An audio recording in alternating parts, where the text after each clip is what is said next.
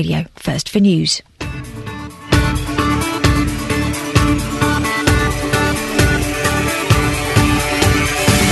Morning, Iain Lee, BBC Three Counties Radio. Three minutes past six. I tell you what, it's flipping cold. Up until uh, three minutes ago, I was wearing a hat in the studio. Aye, that's how cold it was. Yes.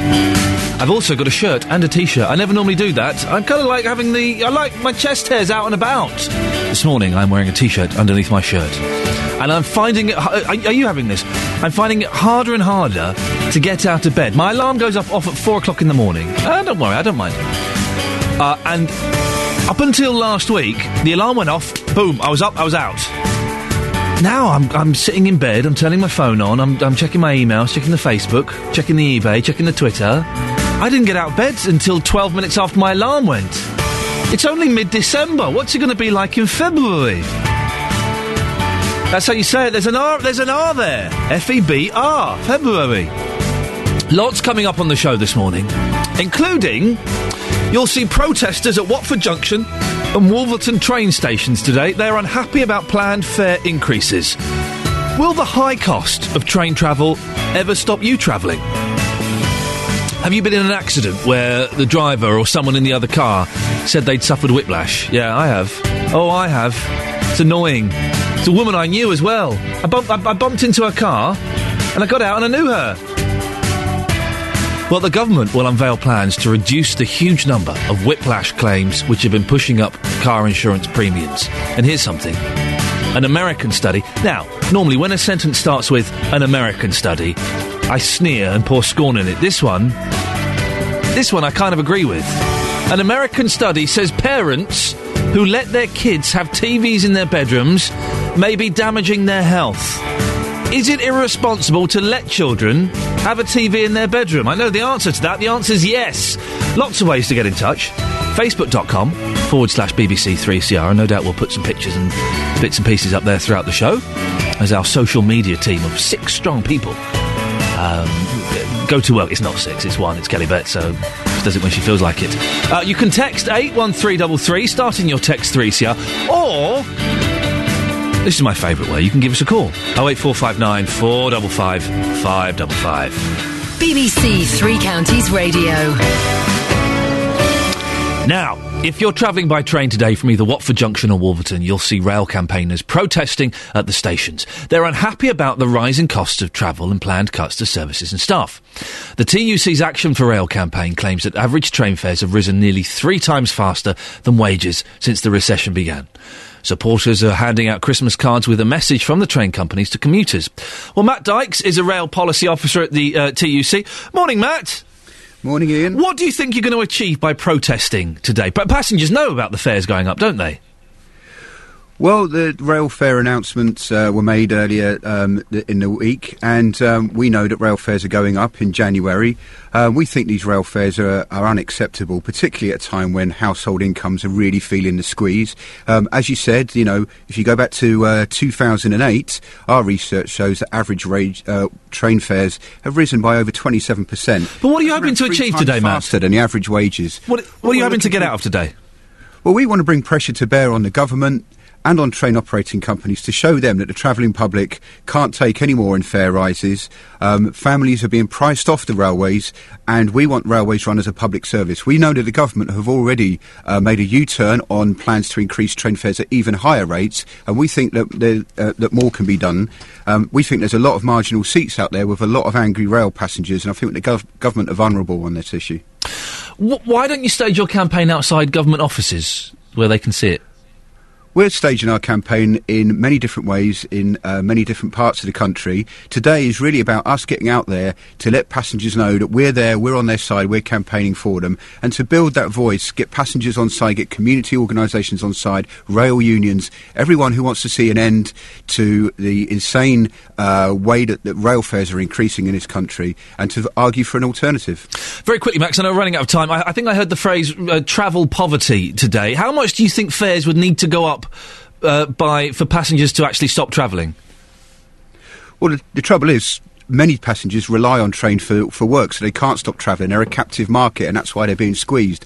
But I think low income families are already being priced off the rail. A family of four looking to travel from, say, Luton this Christmas to visit family in Yorkshire will be paying upwards of £500. That's over a week's wages for the average person. Matt Dykes, thank you very much, Rail Policy Officer at the TUC. Well, listen, it's, it's far too cold for me to uh, dare think about stepping outside. Luckily, I don't have to. We have a team of uh, highly trained monkeys, one of which is uh, driving Gareth Lloyd round and about today. Gareth, whereabouts are you off to? Morning, Iain. Yes, after yesterday's cold morning outside Luton train station, I'm off to Watford Junction. We're making you work this week, Gareth. Yeah, I've got the sniffles already. Good, It's a cold good. one this morning, very icy, but it's a very busy station with commuters going in and out to London. Uh, the station, we believe, has nearly 5 million passengers a year uh, using Watford Junction, and it's uh, managed by uh, London Midland. Now, uh, as we've been hearing, the members of the TUC's Action for Rail campaign will be at Watford Junction, one of the stations in the three counties this morning, as well as Wolverton, uh, handing out Christmas cards to commuters. Uh, the campaign being prompted by the Association of Train Operating Companies. This announcement of 4% increase in average rail ticket costs from January. I'll be at 8, uh, after 8 o'clock, I'll be speaking to Mick Cash. He's from the RMT, who will- be campaigning at Watford Junction, and uh, and you'll be able to find out uh, what it's like there actually at Watford Junction and what the, what the people, what the commuters think of the protests going on outside the station. Uh, Gareth, go and buy yourself some handkerchiefs. I need a pack. Oh, you don't do. Bless you. Wrap up warm. Drive carefully. We'll speak to you later on. Thank you, Iain. Ta-ta. Oh, did you, oh, did you hear that his, his sad voice at the end? He's heartbroken. Bless him. He's doing a cracking job. Thank you very much, Gareth. Well, after seven, we'll be speaking to Jocelyn Pearson from the Rail Watchdog Passenger Focus, and our political reporter. Paul, that's what he does. Paul Scoins will be at Wolverton Station in Milton Keynes, another station where campaigners plan to protest. What do you think about the rail fares? We mentioned this last week. They're going up. I'm guessing you're not happy. What, would be interesting is if we could find someone who uses the trains regularly, and you kind of think, well, do you know what? They have to go up. It's. I can live with it. 08459 455 555. How do you feel about the train fares going up? Can you cope? Are you having to cut back on the number of train journeys you do just because you can't afford it? Are you looking at working closer to home? 08459 455 555. We'll speak to you after this. Daryl Hall and John Oates, Man Eater. Whoa. I had such a terrible evening. Not terrible in the great scheme of things. No one died. It was expensive. It was cold. It was annoying. So, you know, really, but. Started off lovely. Took my little boy to a cooking class. I know. He make cookies. He- I saw him sneeze on them. I won't be eating them. I, am not going to be eating them. He did a big sneeze on them. But he made. Co- I've not told my wife that. I think she's going to have one for breakfast. Oh well. Say love it. So what happened after that? That was a nightmare. My advice to you, dear listener: always charge up your phones when you're going out. It was uh, it was like being stuck in 1987 last night. I'll tell you a bit more a little bit later on in the show. Morning, Iain Lee, BBC Three Counties Radio. 08459 455 555. Lots of train protests going on today. Let us know if you spot them. What do you make of them? Is the increase in train fares going to make you think again about travelling by train? Oh wait, four five nine four double five five double five. Now here's something. Whiplash claims are costing you cash. Well, that's if you're the average motorist. motorist. It costs you about ninety pounds extra on your insurance premiums every year. The government wants to make it more difficult for people to profit for uh, from fake cash for crash scams. Justice Secretary Chris Grayling will today launch a consultation on creating new independent medical panels to improve diagnosis of whiplash injuries. So I got joined now by Paul Ryman Tubb. Is from the Milton Keynes based Motor Insurers Bureau. Morning, Paul. Good morning, Iain. I also got Moira Darcy, who is a chartered physiotherapist, owner of St Jude's Clinic in Leighton Buzzard. And Moira, you treat people with whi- whiplash on a regular basis, don't you? Uh, yes, I do. Um, I've been practicing now for 26 years, and um, whiplash is something that we do see uh, quite commonly. How serious is whiplash? Uh, well, it can range from um, well, the term whiplash is, is to do with soft tissue injuries uh, affecting muscles and ligaments and uh, joint capsules and the like, and it can range from something as, uh, as, as simple as a stiff neck that lasts for a few days to actually quite severe pain that affects the neck, um, arms, up back. It, can ha- it, there can be other factors such as um, visual disturbances, nausea, and dizziness. So you've got quite a range of um, symptoms that can present to you um, and can last maybe just a few days or in some cases many months. How easy is it to fake? Um, I I feel I actually have had never seen somebody faking being a malingerer. I've seen people who um, have been extremely anxious um, about their level of pain and that they might cause further damage by um, moving normally. And, and one of the things that we have to do as a physiotherapist is explain, advise, reassure, and help that person um, deal with their symptoms um, to, to help them get better as, as quickly as possible. But maybe that maybe that's just the people. I, I, listen, I'm sure most of the people you've seen, of course, are genuine. But maybe that's how easy it is to, to fake it. I could fake it. Well, if you Oh, yes, well, can't, Moira, I can't turn, I can't turn my neck. My neck Um, hurts. yes. So we would do a very thorough assessment of you that would last at least an hour. Let me just sit down. Oh, okay. Very good, aren't you? See, I could do that. I could do that, Moira. I could do a fake cash for crash scam. Yeah. Well, um, Because there is, i am I right in saying that there is no, there is no actual, it, it is down to your judgment, and I'm sure, Moira, your judgment is excellent on these things. But there is no, it, it's not like you can do a blood test and go, oh, you've got this. It, you, you're kind of dependent on looking and talking and, and investigating like that, aren't you? Um, you are, and obviously, as a physiotherapist, um, as I say, we go through a very detailed assessment, Of course. which would involve, you know, touching the patient, moving the patient around, um, assessing their, their pain limits um, and all of their other presenting symptoms. Um, but, uh, you know, when I actually am palpating, which is feeling into somebody's tissues, I can feel muscle spasm, I can feel joint restriction, how well the joints are moving or not moving.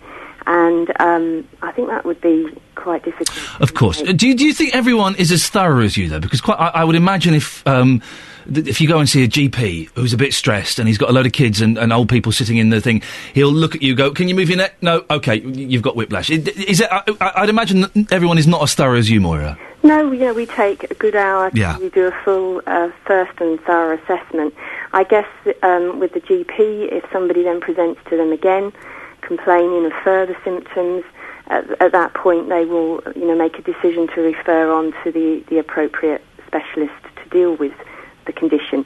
If I'm in a situation where I'm seeing somebody present with um, symptoms that I feel need further investigation, such as MRIs, X-rays, again, I will uh, speak GP and, and ask if they can be referred on for, for such investigation. Moira, listen, thank you very much. That's uh, Moira Darcy, who is an independent physiotherapist, a chartered physiotherapist, owner of St Jude's Clinic. Uh, Paul, from the Motor Insurers Bureau, why, why do these cash for crash claims mean that I have to pay more insurance? Well, effectively, all, all claims to insurers are ultimately paid from premiums, and certainly claims paid by the Motor Insurers Bureau, we deal with claims arising out of uninsured or untraced driving, and that's funded entirely by insurers, and it adds about £30 to everybody's premium. Because I've had uh, the, these texts after an accident, or actually a couple of years after an accident, a text saying, "Hey, we think you could, we think you could get pounds, pounds, pounds. Been involved in an accident." And I've had these phone calls saying, "Oh, just following up on the accident you had, and just wanted to check. Do, do, do you think that you've got any problems with your back or your neck?" How do those companies get away with it? Well, there's, there's certainly lots of encouragement, isn't there, for people to claim. We've all had those approaches, and at, at the moment, um, the, the approaches are, are allowed to happen, and, and in fact, those companies then seek to sell your details to lawyers in order to pursue a claim. Um, the, the problem is, I've, I've no problem at all with the sort of people that Moira is talking about. People that have genuinely suffered Of course. deserve compensation. And, and what, what this consultation is looking to do is, is to say, let's deal with those. Let's try and take some of the legal costs out of that process, which brings down the cost for everybody. But at the same time, there's an awful lot of people that the likes of Moira are not seeing. They're not seeking treatment. We offer treatment, rehabilitative treatment, physiotherapy treatment to a lot of claimants that come to us. A lot ignore it, a lot don't take it up, and um, they, they proceed with their claim anyway with a report from a GP saying they're suffering. It's e- it is easy to fake, isn't it? And I'm sure Moira is very efficient and very thorough, and she spends an hour. But it is you just go into a doctor, you sit very stiffly and go, "Oh, I've, oh, I've hurt my neck. I can't move my neck." You could anyone could do that, can't they? I, I think that's absolutely right, and, and some of the sort of stuff that we see you know, we, we see claims, and, and these are these are genuine circumstances where a parked car is parked next to another one. Someone opens the door and taps the car next to it, and the occupants of the parked car claim they've got whiplash. Yeah. Wow. T- Twenty people on a bus get tapped by a small vehicle, and I mean tapped.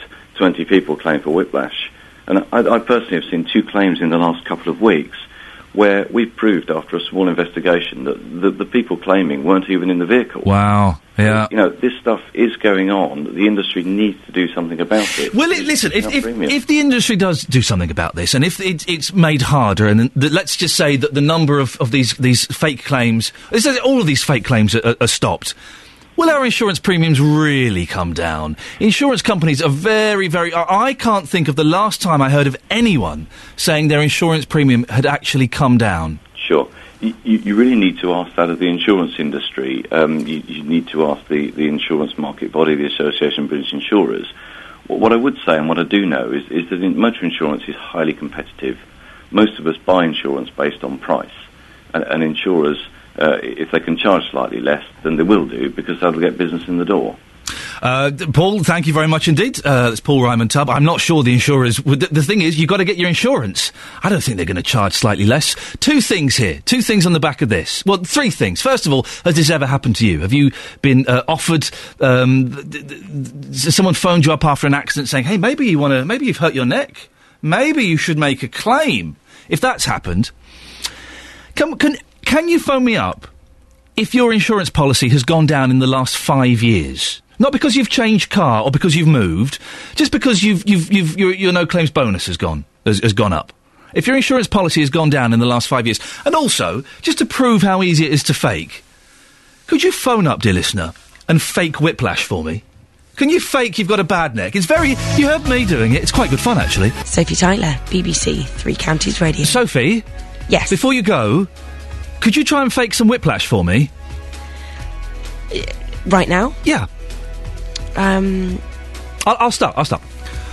Oh, I've hurt my neck. I can't turn my neck.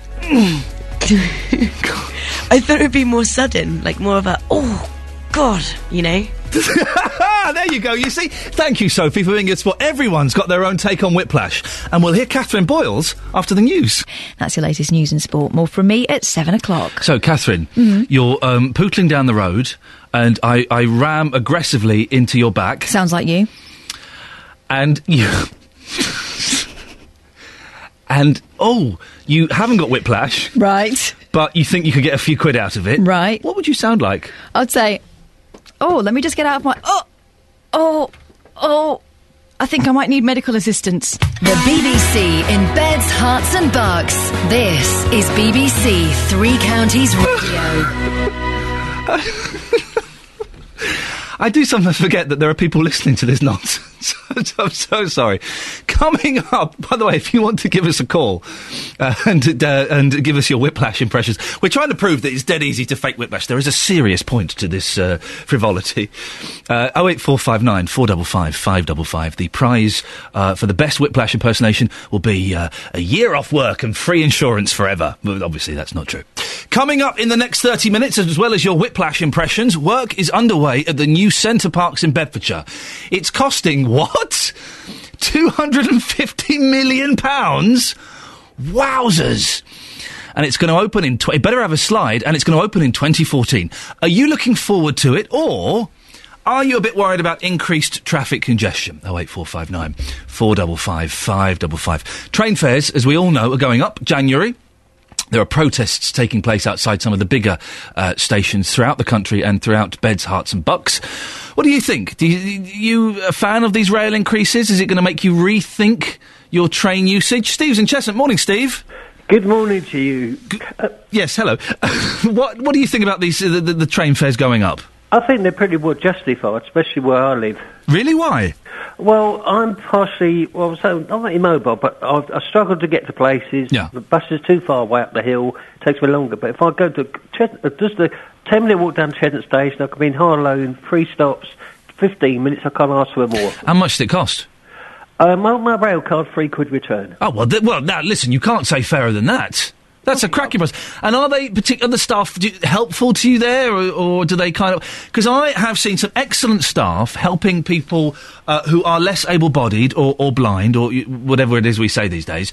I've also seen some staff kind of turn their noses up when people have asked for help. Not at all. Uh, even at Chedden, and even even Harlow. Yeah, okay, sir, fine. They'll give you one hand. They're, they're great. And they, if the amount of people like them, you know, I I wouldn't say I'll be dead, but say life would be pretty unbearable. Stephen, can, can can we just imagine life's a little bit more unbearable at the moment? Could you could you pretend you've got whiplash and, and let me know what it would sound like, please? Ooh, uh, mm, oh, oh, oh, doctor, I got whiplash. Oh, oh, I think it is. Can you have a look, please? Yes, dear. Hang on a minute. Oh, uh, yeah. Mm, uh, mm. Is that okay? Stephen, that's wonderful. We're getting a whole little scene there. A big Frank, Frank Spencer at the start, but we. Thank you, Stephen. Well, that set the tone for this morning. Your whiplash impressions, please. Oh, status quo. Right, status quo get a lot of flack, right? People say, oh, they're rubbish. Well, let's be honest, they are rubbish. But, but, they're brilliant as well, aren't they? They're brilliant. You can't go wrong with the old Creedence Clearwater track rocked up by the Quo. I did go and see the Quo in concert once for free. It was free. For some reason, I became friendly with um, um, Rick Parfitt's driver. How did that happen? How did that happen? I've got no idea. And he got me free tickets, and we went. And the first hour and a half was just wonderful. The next two hours, eh, you know, yeah. but you, you can't knock the Quo.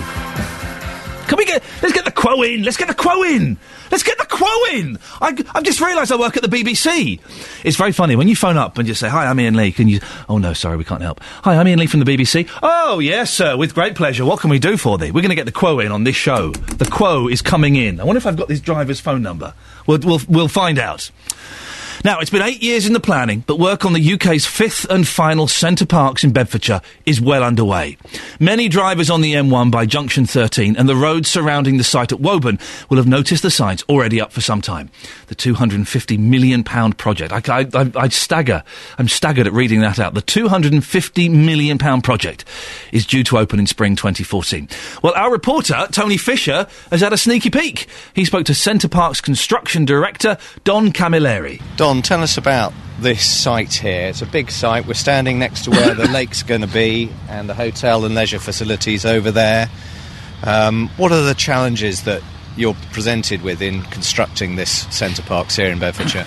Well, um, this is not different um, as a challenge from uh, the way we've built the other villages. Not It's very it. sandy, isn't it? Everywhere is sand, and you've had to remove lots of sand already, haven't you? But you've kept it all on site. Well, sand is is is is utopian. I mean, this this is probably the best site we have had. We had built on, we're building on, because the quality of the sand is fantastic.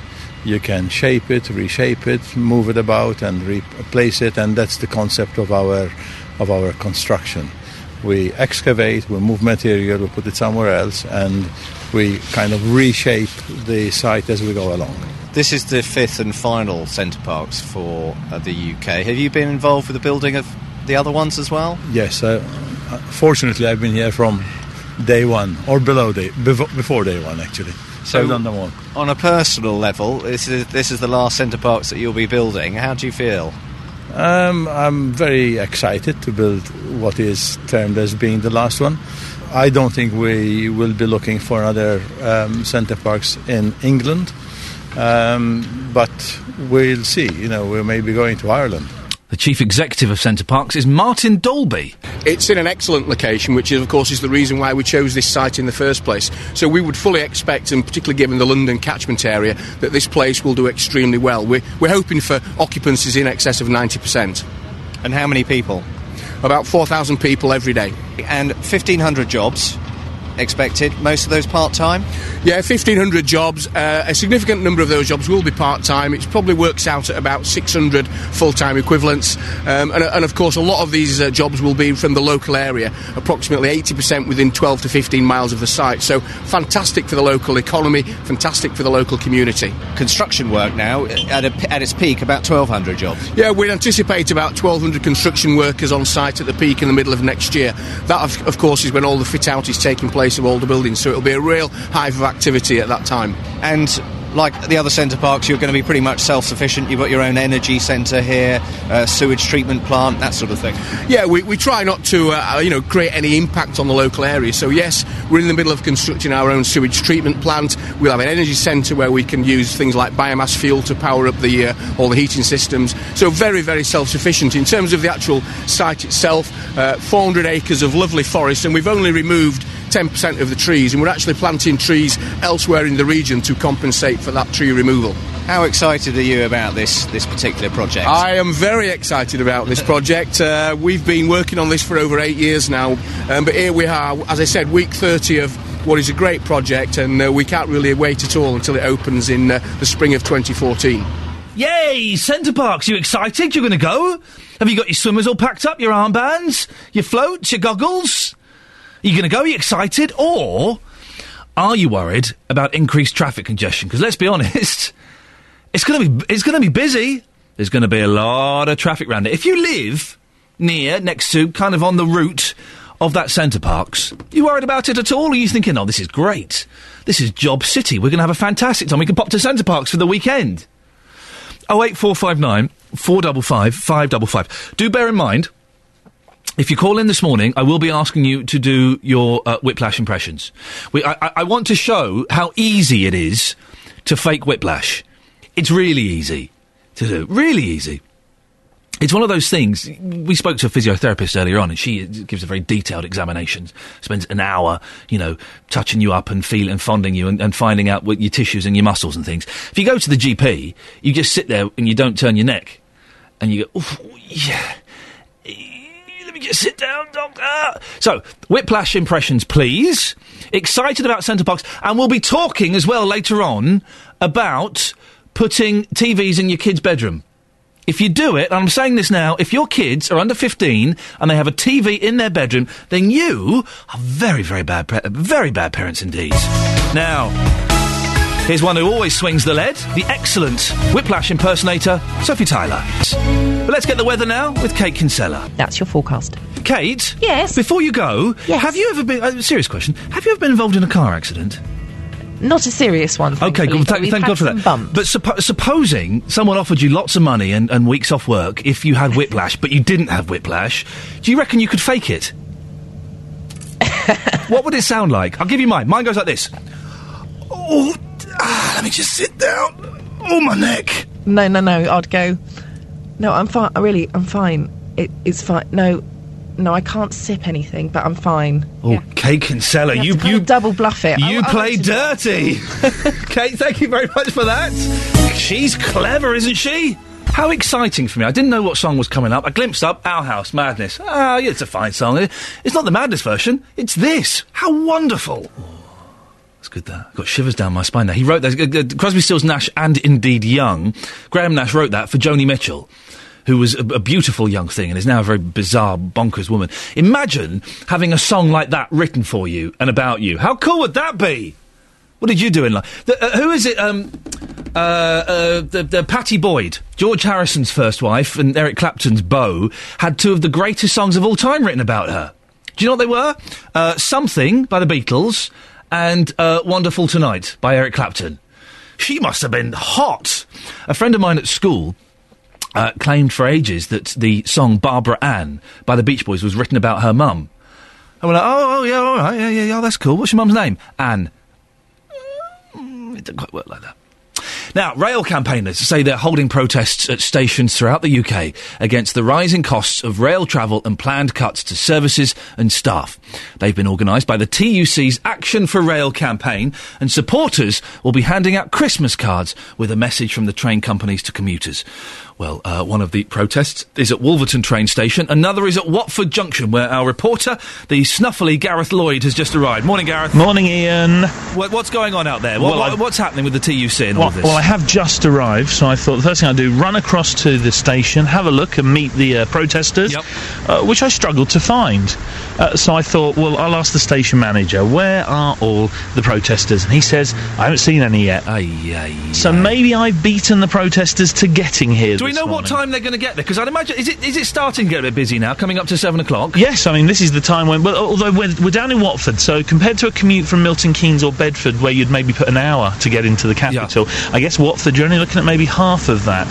So you could maybe be thinking maybe seven thirty, eight o'clock. But I would think that anyone coming past at uh, around this time would be an important person to get your message across to if you were a What exactly is the message, Gareth? What are the TUC trying to get across today? Right, well, the campaign uh, has been prompted by the Association of Train Operating Companies announcing that the, the, the fees will go up by 4%, a 4% increase in the average rail ticket cost uh, from January. The TUC is saying that this is a further increase on top of already massive increases in rail costs. Uh, they, they reckon since 2008, the average rail ticket has increased by over 25%. Uh, average wages in that time have only increased by less than 10%.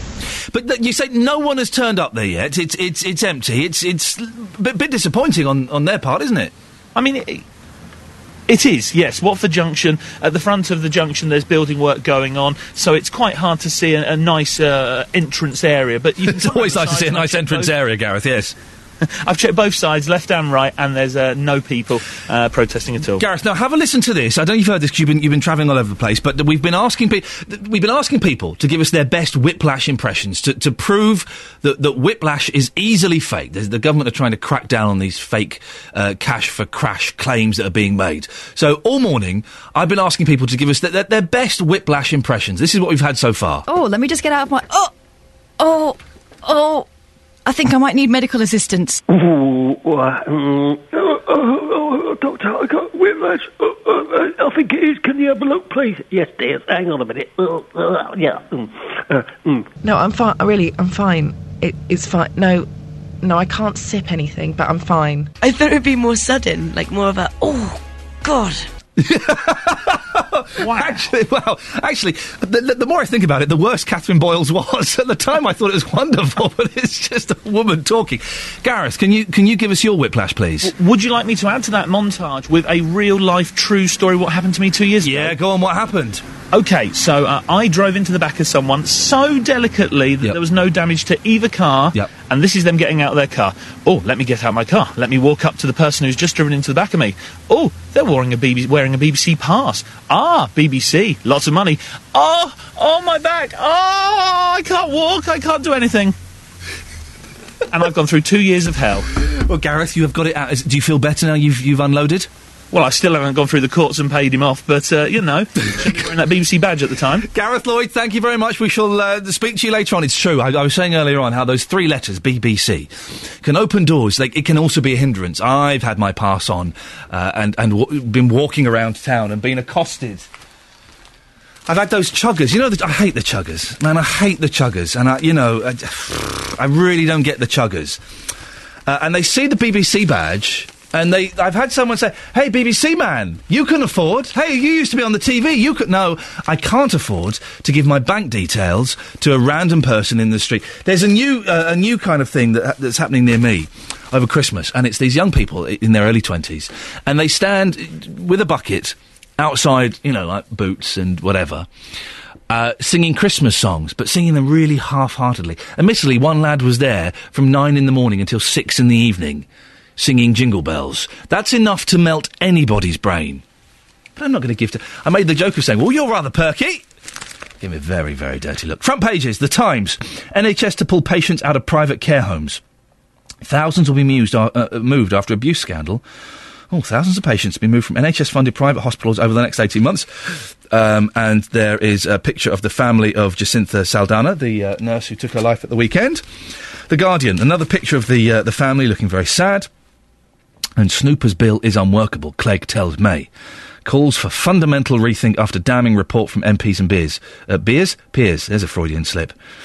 Uh, the Independent. UK military in talks to help Syrian rebels.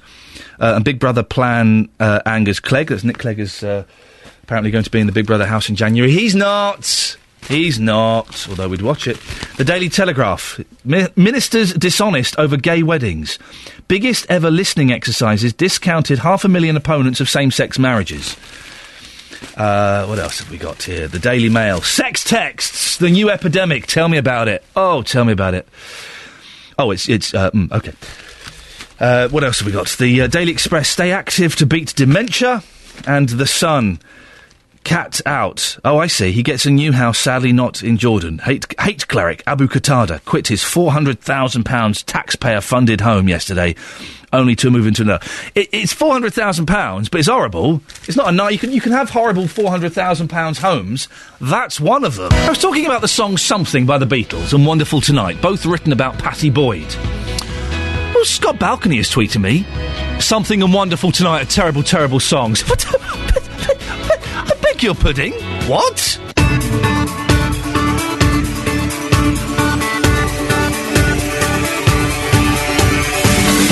Ah, good morning. And what could have been? It could have been a dry morning, let's be honest. Good stories this morning, but, uh, you know, a bit newsy.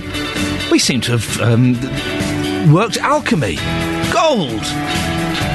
Anyone who calls in to talk about any subject this morning, be prepared to give us your best whiplash impression. Okay? Lots coming up that you will want to have your say about, including protesters against high rail fares are due to be at Wolverton and Watford junction stations this morning.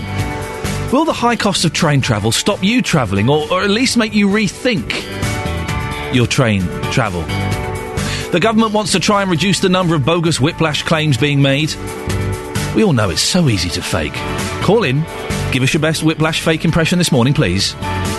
And an American study says parents who let their kids have TVs in their bedrooms may be damaging their health. Normally, when a sentence starts with an American study, I poo poo and pour scorn. But today, I'm nodding in agreement. I think if you've got a kid under the age of 15 with a TV in their room, you're a bad parent. Facebook.com forward slash BBC 3CR. You can text 81333, starting your text 3CR, or give us a call 08459 455 555. Be warned, if you dial that number and get on air this morning, and we do have a couple of lines free, you will be asked to do your whiplash impression. BBC Three Counties Radio. Now, train travellers, if you are travelling today from either Watford Junction or Wolverton, well, you, you'll probably see rail campaigners protesting at the stations, although they've not turned up at Watford Junction yet. They're unhappy about the rising costs of travel and planned cuts to services and staff. The TUC's Action for Rail campaign claims that average train fares have risen nearly three times faster than wages since the recession began. Supporters are handing out Christmas cards with a message from the train companies to commuters. Well, Jocelyn Pearson is from the independent passenger watchdog Passenger Focus. Morning, Jocelyn. Good morning. How expensive do you think train fares would need to be before passengers just say, I, I, I can't afford this, and they stop travelling? Well, we know that some passengers have already had to do that, but mostly what people tell us is, I don't have a choice. You know, my job is there, I've got to get there, there's no other way to get there, I'm a captive audience. Is the is the campaign by the TUC today actually going to achieve anything? Well, it's for them to say whether it will achieve anything, um, but we continue to um, work uh, uh, against these high prices, and we were really pleased to see that the government at least brought down the new increases to, you know, RPI plus one when it was planned originally to be three. So that at least is some progress. Train fares are all, they're going to go up every year, though, aren't they? Because fuel is more expensive, maintaining them is more expensive, everything's more expensive. So it's unrealistic, isn't it, to to, to ask for uh, a price freeze or even a price reduction? Well, the government have said they are working towards, you know, just the increase the same as RPI. Mm. So that's what they're supposed to be working towards, and we're saying work towards it quicker. Do you think these increases are fair, Jocelyn? Well, that's going to be, you ask your um, listeners, because that's going to be depending on what ticket they're buying. And some people, you know, that's the average, is uh, there's been announced at 3.9. But we've looked up some, some fares, and they can go up by 8, 9, 10% because the train companies have flexibility. So ask your listeners what they think. Do they think it's fair? Jocelyn, I'm going to ask that question now. Thank you very much. Jocelyn Pearson from the independent passenger watchdog Passenger Focus. She's, she's asked the question and asked it perfectly. Do you think the rail increases, the fare increases are fair? Oh! 08459 455 555. Well, BBC Three Counties political reporter Paul Scoins is at Wolverton Station this morning. Paul, what's it like there this morning? Morning. Paul, what's it like there this morning? Morning, Iain. It's pretty cold, actually. A nice frost on all of the cars, and uh, I was just looking through the, uh, the, the the history of the uh, station here, and it's um it, it's a very old station. 1831 is when it was first used, and if you were to go back then, uh, and around this time of morning, you would have caught the quarter to seven into London. It would have taken you about two and a half hours.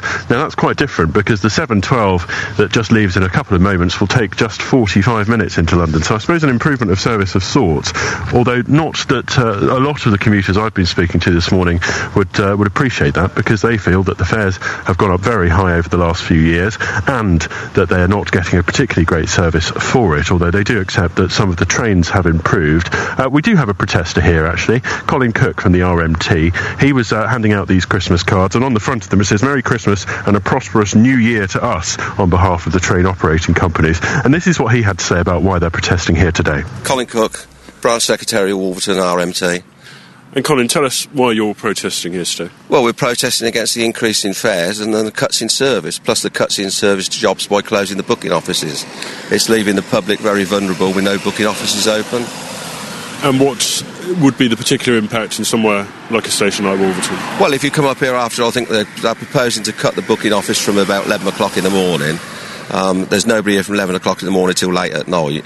You've got no communication, only these electric things, and you never know whether electric scoreboards are working right or whether they're not. Um, you're quite vulnerable over here. There's, there's, you know, there's, it's not a busy road late at night. Um, the station's vulnerable, although it's protected by cameras. You know, we're miles from anywhere if anything was to happen. That extra 4%, is that going to be spent, do you think, on station improvements, on maintenance, that kind of thing? Well, no, you can see the station improvements here. They've improved the station once already, but can't finish the car park off because they can't decide who owns the car park or who's going to pay for it.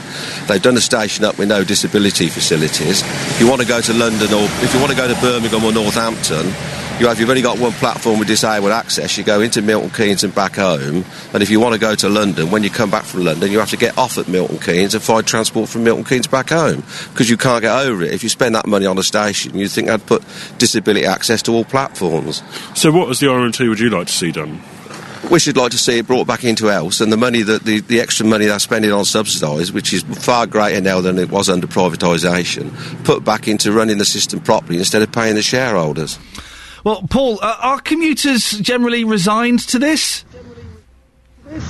Yeah, I think so as a rule. I mean, they, they were spending an extra £175 or so a year now with this 4% increase, and they said that it's probably around about £200 last year as well. So they do get the impression that fares are going to go up regardless, one way or the other. Uh, the ones I spoke to earlier on, though, they, they feel that they have got a lot of money that they have to pay out for this, and they're not necessarily getting the best service. I don't mind fares going up if we had an improved service, but I don't appreciate them going up by as much as they do for no improvement, really. Um, they've removed comfortable seats for less comfortable seats. Don't necessarily always run on time, but they do run in bad weather. What It's could they do to improve? Customer service communication. Customer, yeah, customer service communication. Do you get value for money, do you think? Not really, no. I had to stand up every single night last week. There wasn't any seats whatsoever. And how does a 4% increase on that ticket then in, hit you? Scary, especially when there's no wage increases. So, yeah, not good. Where should they spend that money?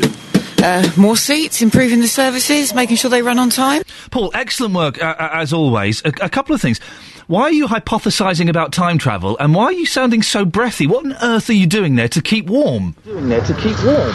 Well, uh, breathing heavily. Um, it, it's what I do, just to keep myself, you know, warm. I, I did do a little sprint up and down the platform before I took part here.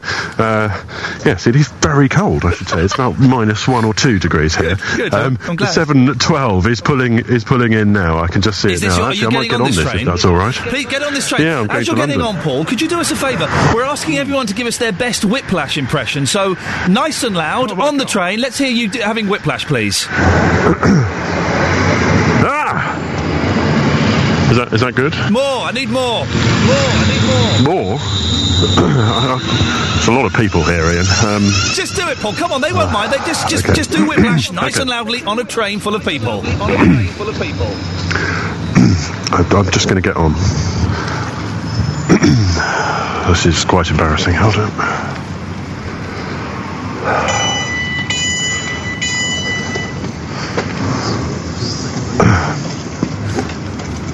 Ow! Is that, is that all No, that's not all right, Paul. I want an extended whiplash from you now, or you're fired. From you now, or you're fired. Ow! Sorry, that's more of a throat clear. Ready? Disappointing. Don't come back. Don't come back this afternoon. Your job is going to be given to someone else. Th- If you want to hear how whiplash is done properly, have a listen to this. Oh, let me just get out of my. Oh, oh, oh.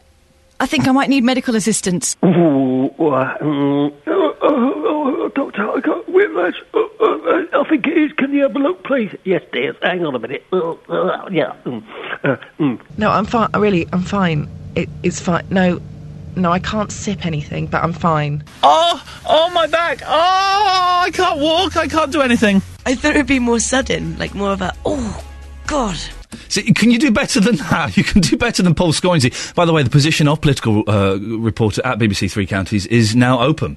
So if you want to have a go at that, then please do. He's going to be so angry with us. he, he, the thing about Paul Scoins is he's a fantastic um, uh, political reporter, fantastic, one of the best, definitely. But uh, he, and he's a good sport as well. He does have a limit. I think we may have just pushed him past that limit today. Uh, text about Whiplash. Uh, Pam in Sundon Park. We're talking about this because the government is trying to crack down on fake whiplash cra- uh, claims, which is putting up our insurance by 90 quid a year on average. Pam in Sundon Park says, I, in 1976, I fractured my neck in two places. Oh! And dislocated a bone in my neck as well. I was lucky I walked away, but that was classed as whiplash. I think it's a little bit more serious than that. Do give us a call. The serious issue of uh, are you reconsidering your train arrangements with the increase in train fares? 08459 455 555. But do bear in mind, everybody who calls in today will be asked to give us their best fake whiplash impression. Uh, well, if you could see what was happening in our studio today, it turns the, the BBC is falling apart. We're trying to settle a guest in, and we can't get any of the microphones to go in the right direction. Hopefully the headphones are working. We shall see. Whiplash claims are costing you, dear listener, the average motorist, about 90 quid extra on your insurance premiums every year. The government wants to make it more difficult for people to profit from fake cash for crash scams. Justice Secretary uh, Chris Grayling will today launch a consultation on creating new independent medical panels to improve diagnosis of whiplash injuries. Well, Deborah Saini is a personal injury claim solicitor from Picton Solicitors LLP, which is based in Bedfordshire. Good morning, Deborah. Good morning. We, we've settled you in. We've, we've got a microphone that's working now, which is always uh, a bonus. You represent people that have, have been uh, victims of whiplash. How do you find these people? Are you one of these companies that sends out the texts and makes the phone calls saying, hey, I think you've been in an accident? Absolutely not. Um, we're lucky at Picton's that we've got a good reputation locally, and we've got offices in Beds, Bucks, and Herts. So we get all our work um, predominantly through recommendation and our good reputation. So we're not one of the firms that will send texts and bombard people. How do those companies get my details? Because I've had the phone calls and the texts. Where, do- where do they get it from? The insurance company?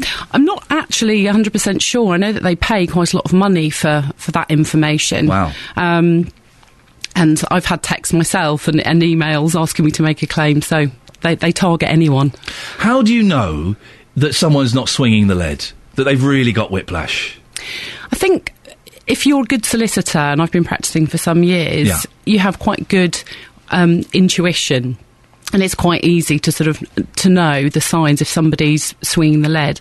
To be honest, it hasn't ever happened to me that I've had Right. somebody come along and they're faking the injury because they've got to be faking the accident, of course, Of course, yeah. first, which is which is actually quite difficult. Yeah. Um, and I think whiplash is trivialised. It's actually quite a serious injury. It is a serious injury, and I think that's the problem, though, because people now you get in, you're in an accident, and people say, "Oh, uh, got whiplash." People go, "Oh, right, okay, whiplash is it?" And of course, it is a serious injury Mm. if you've actually got it. But I've been involved in. I was in a car crash uh, years ago now, seven years ago, and the the girl got out and she was fine, and we were like, "Hey, sorry about this," and we, we gave each other's details, and then two months later, I said, "Oh, yes, the claim's going on a bit longer because she's got whiplash." That It a, it is a common a common feature of whiplash actually that you can feel fine at the time and obviously adrenaline is kicking in. You've had an accident. You're dealing with all of that. And actually people report to me my hmm. clients that I felt absolutely fine at the time it was only when I went home that my neck started killing me Hmm. and was really hurting. And that's a common feature, actually, that it won't always immediately hurt at the scene. How much money can you get for whiplash? Uh, It's not professional for me to really say that because it depends on the severity Right. of the whiplash. A few grand? Prob- probably. It depends on the level of suffering. And is that money for? I'm never quite sure. Is that money compensation, or is it to go towards treatment, or is it a mixture of both? The compensation is for the actual injury, and then a good solicitor. That's the, the important thing about having a good solicitor. Hmm. Um, and at Picton's, we're very strong on getting good compensation, but also dealing with the medical side of things. Also, So that's covered as, an, as a separate. so we would deal with that separately. So if somebody needed additional treatment, physio, that type of thing, Hmm. we would work with the insurers to try and fund that for them as well, and that's dealt with separately. Now, you're obviously legit and you're doing it properly, and you say Mm. you're not one of these companies that sends out these awful texts and these random phone calls. What do you think about the companies that do do that? Because they're giving you a bad name. I don't know if they're giving us a bad name. I don't know if they give the personal injury field a bad name. Um, it's quite an intrusive way, but it's a way of marketing themselves, I Mm. suppose. And lots of firms do get work that way. Mm. Um, people don't often think about making a claim, and it's only when it's put into their mind that they contact these. You know, they'll respond to these firms and make the claim. So. Well, I have listened to Edna. it. Edna's from St Albans. Good morning, Edna. Good morning. Now, you were encouraged to make a, fa- a, a- a false claim. Is that true? Yes. What happened?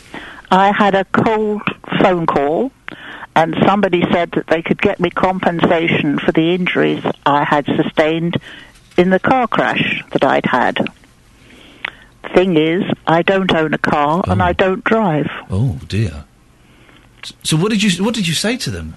Uh, I didn't say anything. I just laughed at them and put the phone down. Edna, did, did you not think? Hang on a second. There, there could be a few quid in here. This this could be Christmas sorted for the grandkids, and uh, so get get some new curtains and things like that. No, I'm afraid I didn't. No, it, it to me it was just a joke. Really? Yeah. And but d- d- did you? You didn't say anything to them. You just you just hung up. Yes, I did. Hmm. Well, I told them I don't own a car and I don't drive, and I hung up. How strange. How do you think they got your number? Did Uh, and they knew your name? Did they? They knew my name, yes. See, how does how does that happen, Deborah? That's very mysterious, faintest isn't it? idea, but I mean, where do these cold call people get your your name and your telephone number from? I get lots of cold calls from all sorts of people. You can get your um, number put on the, uh, that that system that stops your number being called up. There's, there's a slightly better name for it than that, isn't there? I can't remember what it's called. Oh, uh, did someone the, the telephone preference service? That's it. If you register your number on that, Yeah. you should, in theory, stop getting cold calls. Oh, doesn't doesn't always work. I'll warn you now, Edna. Uh, well, listen. Thank you very much for that. See, stories like that are not. Uh, that's a. To be honest, you get cold calls about Yeah. everything, though. Yeah. And you wonder where they get your details from. I don't think it's exclusive No, to personal right. injury claims.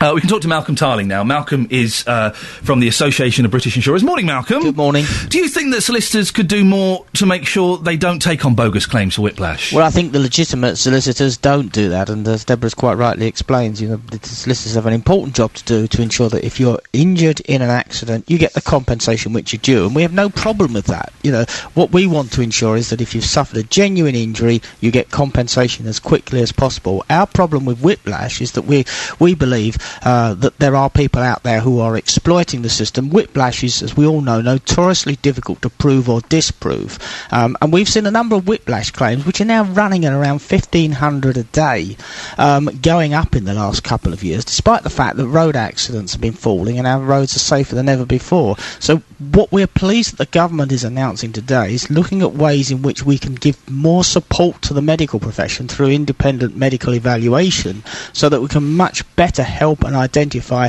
the genuine whiplash sufferers from those that are, as, as you use your word, swinging the lead. Malcolm, if if if the, imagine we got rid of all the fake um, claims that, that that that have been made, insurance premiums aren't going to come down, though, are they? Well, they will because Really? Whiplash adds around a, on average an extra ninety pounds a year to the average listener's premium. That's around Yeah. twenty percent of your motor insurance premium um, goes towards paying Whiplash. Now, obviously, um, some of those Whiplash claims are genuine, and but some aren't. So we know that we can make it harder for people Yes. to, to, to, to make in uh, to make fraudulent or exaggerated Whiplash claims. Then yes, that will certainly have a positive impact. But we know that you insurers, you're, you're a wily bunch, and I, we, I've, I've been asking this morning for someone to call in with the last time their insurance premium went down, and we've had not one phone call on it. Well, premiums do fall, um, but of course premiums rise, and the reason that premiums go up is for, for reasons such as whiplash, for high um, legal costs in some cases in settling some personal injury claims and uninsured driving. But despite the fact it is a very competitive market out there, despite all these cost pressures, and shopping around will ensure you get the best possible deal. Uh, Malcolm, listen, thank you very much uh, indeed. Uh, Edna? Yeah? I, used we, I don't know if you've heard all morning, we've been asking people to give us their best whiplash impressions. so imagine you, imagine you did have a car. Imagine that someone shunted you from the rear, and you've got whiplash. What would it sound like, Edna? It said, oh, ah, like that. Thank you very much indeed. Deborah, could I persuade you to give us a whiplash impression? Not this time of the morning. I'm sorry. I knew, I knew I was pushing I'm usually up for anything, no, I but knew, no. I knew I was pushing it. I thought I would uh, would give it a go. I think Edna's was pretty good.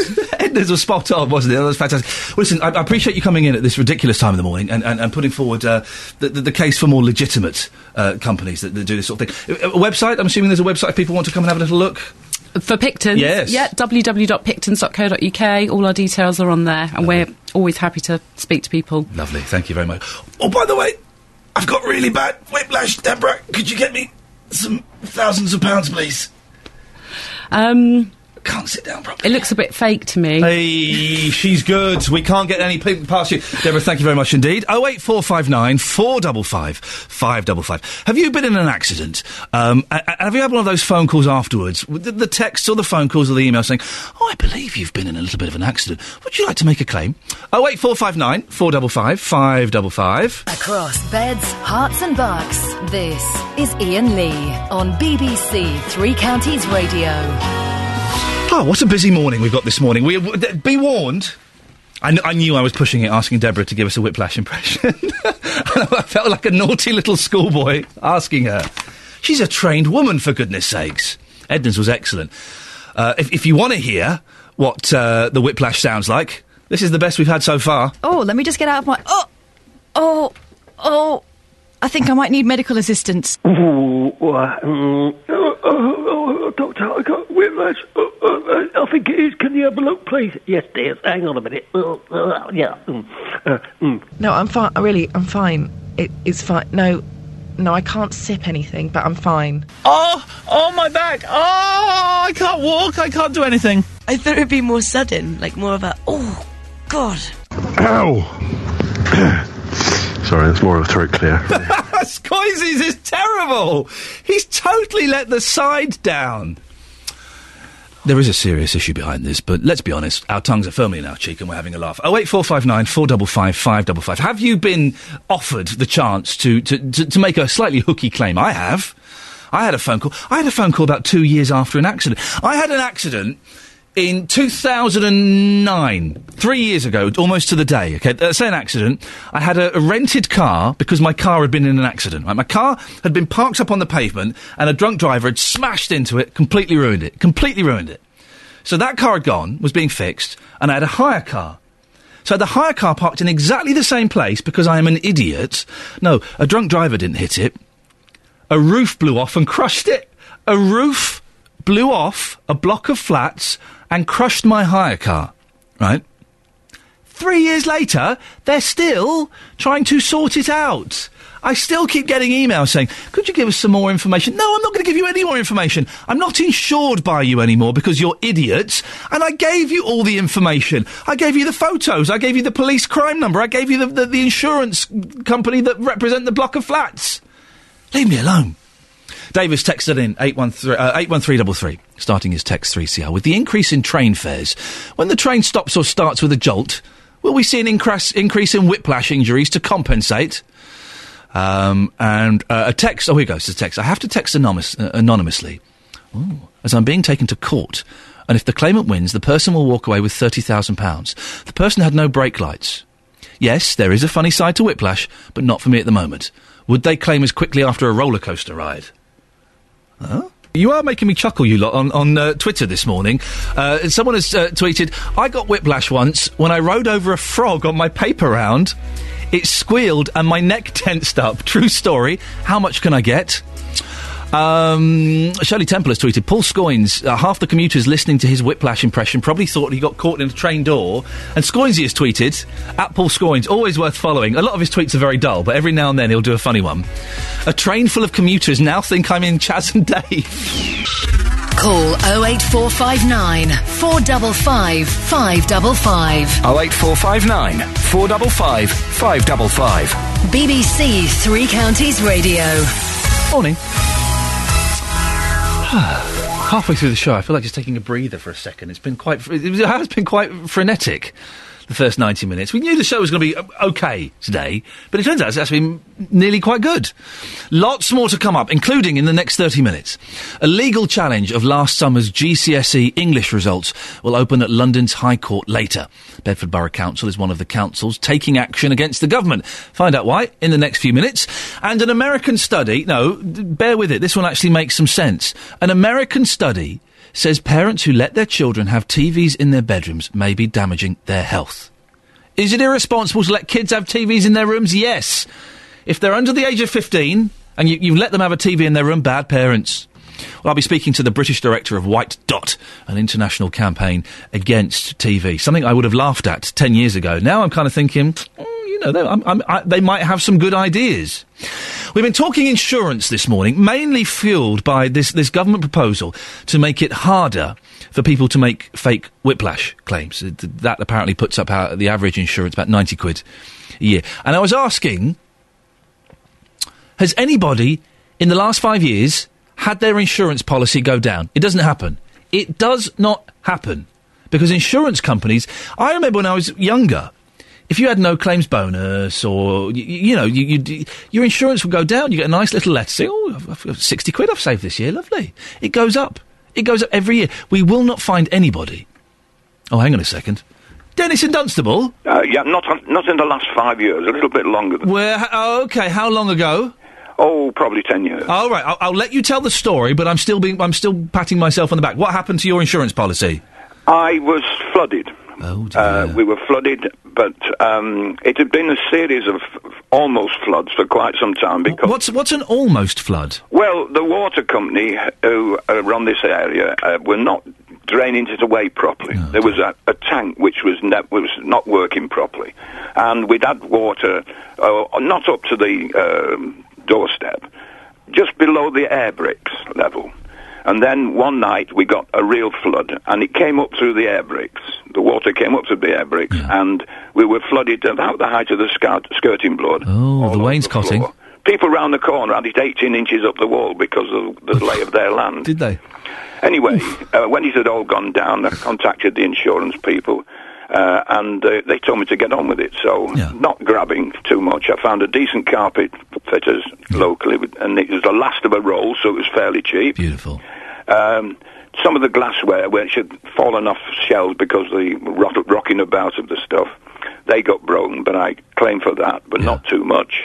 And in the end, I built some little coffer dams round round the air bricks, so the water would have to be at least one brick higher than the back doorstep. Did you build little dams around your air bricks? Little metal, yeah, little flames, yeah. You can come and have a look at them. I- I'm all right, but thank you.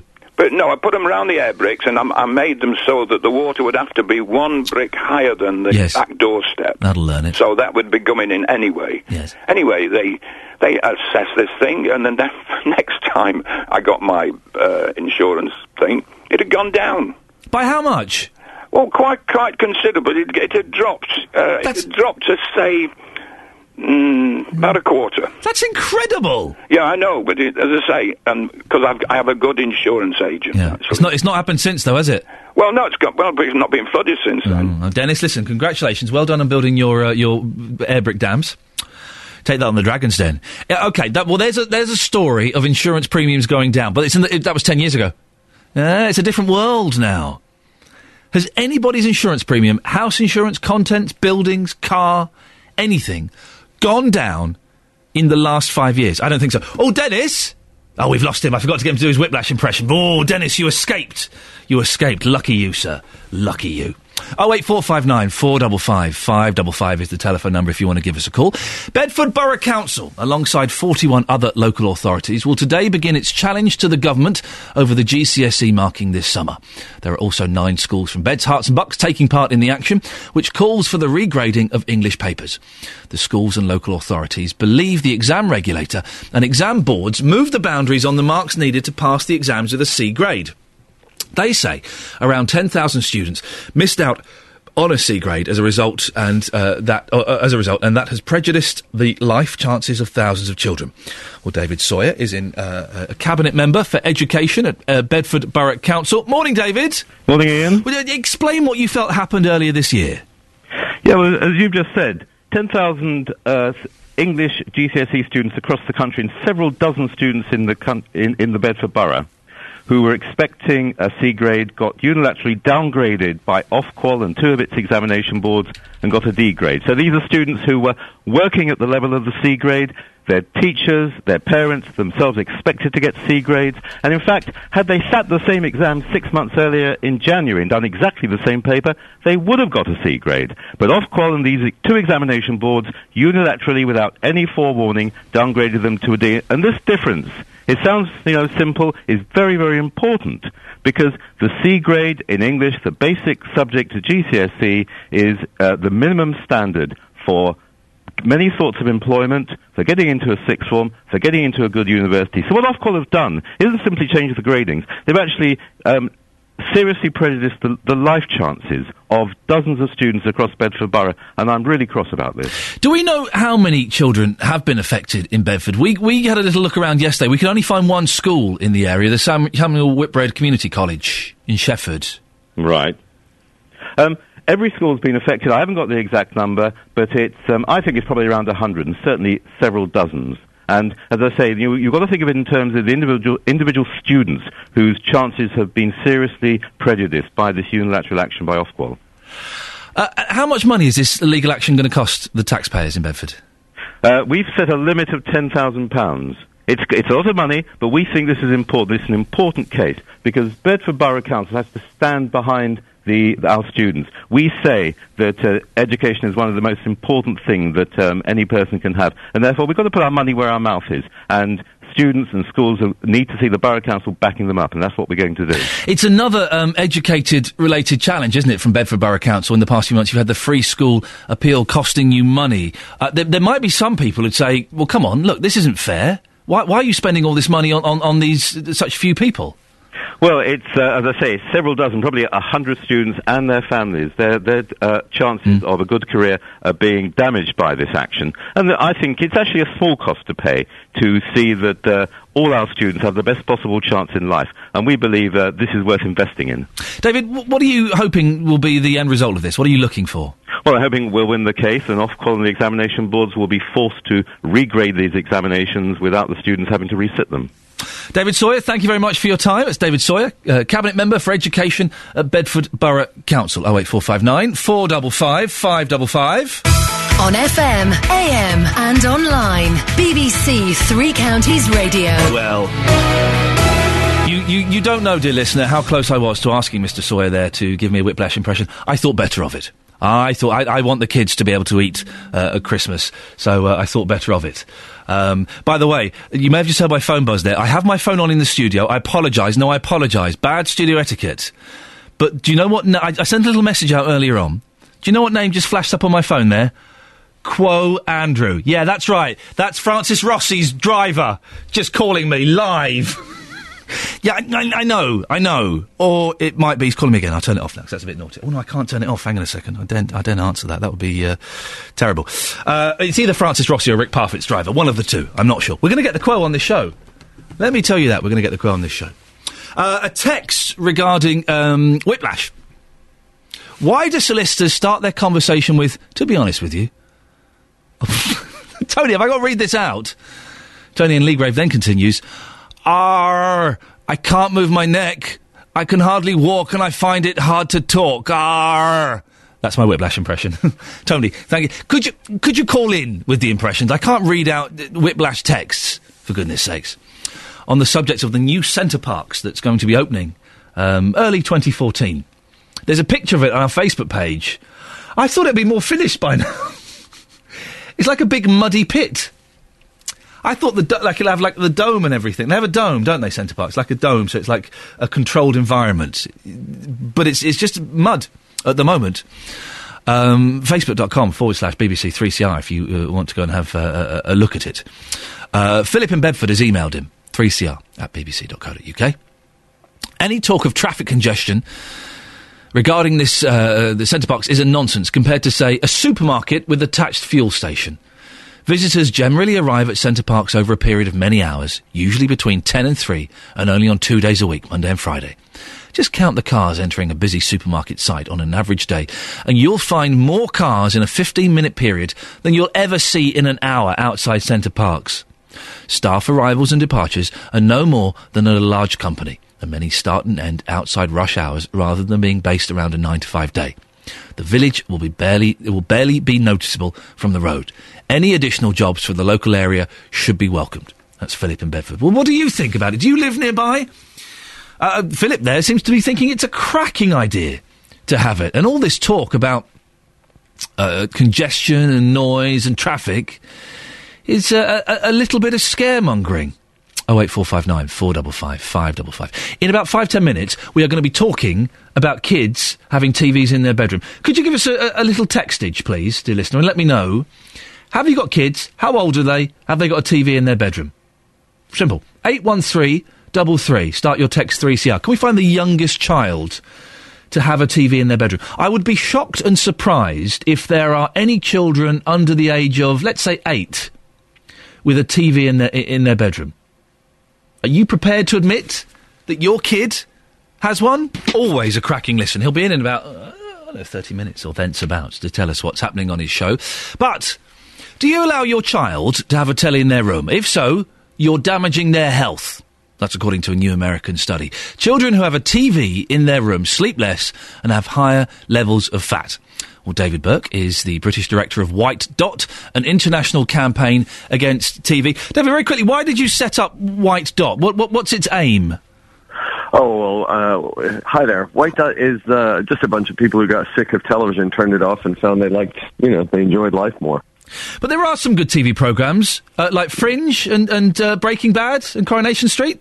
Oh, I don't know. Yeah, yeah, this this old chestnut. I mean, yeah, sure, sure. There's there's there's good stuff out there, but the thing is, if you if you turn off your TV, you've doubled your free time. You're you know, it's just you're living a very different life. And so, although I'll I'll see in the newspaper some uh, you know some TV show and think, oh yeah, actually that would be good to see um, by the time by the time it comes on, I you know I couldn't. I mean, even if I had a TV, you know what, I, I couldn't be bothered to watch it. It's just there's other stuff to do. So, uh, I- if you don't, I hope you don't mind me asking, because I'm fascinated by this, because this is some, an idea that I've toyed around in my head a, a, a little bit. When, when did you kind of make the decision to get rid of TV?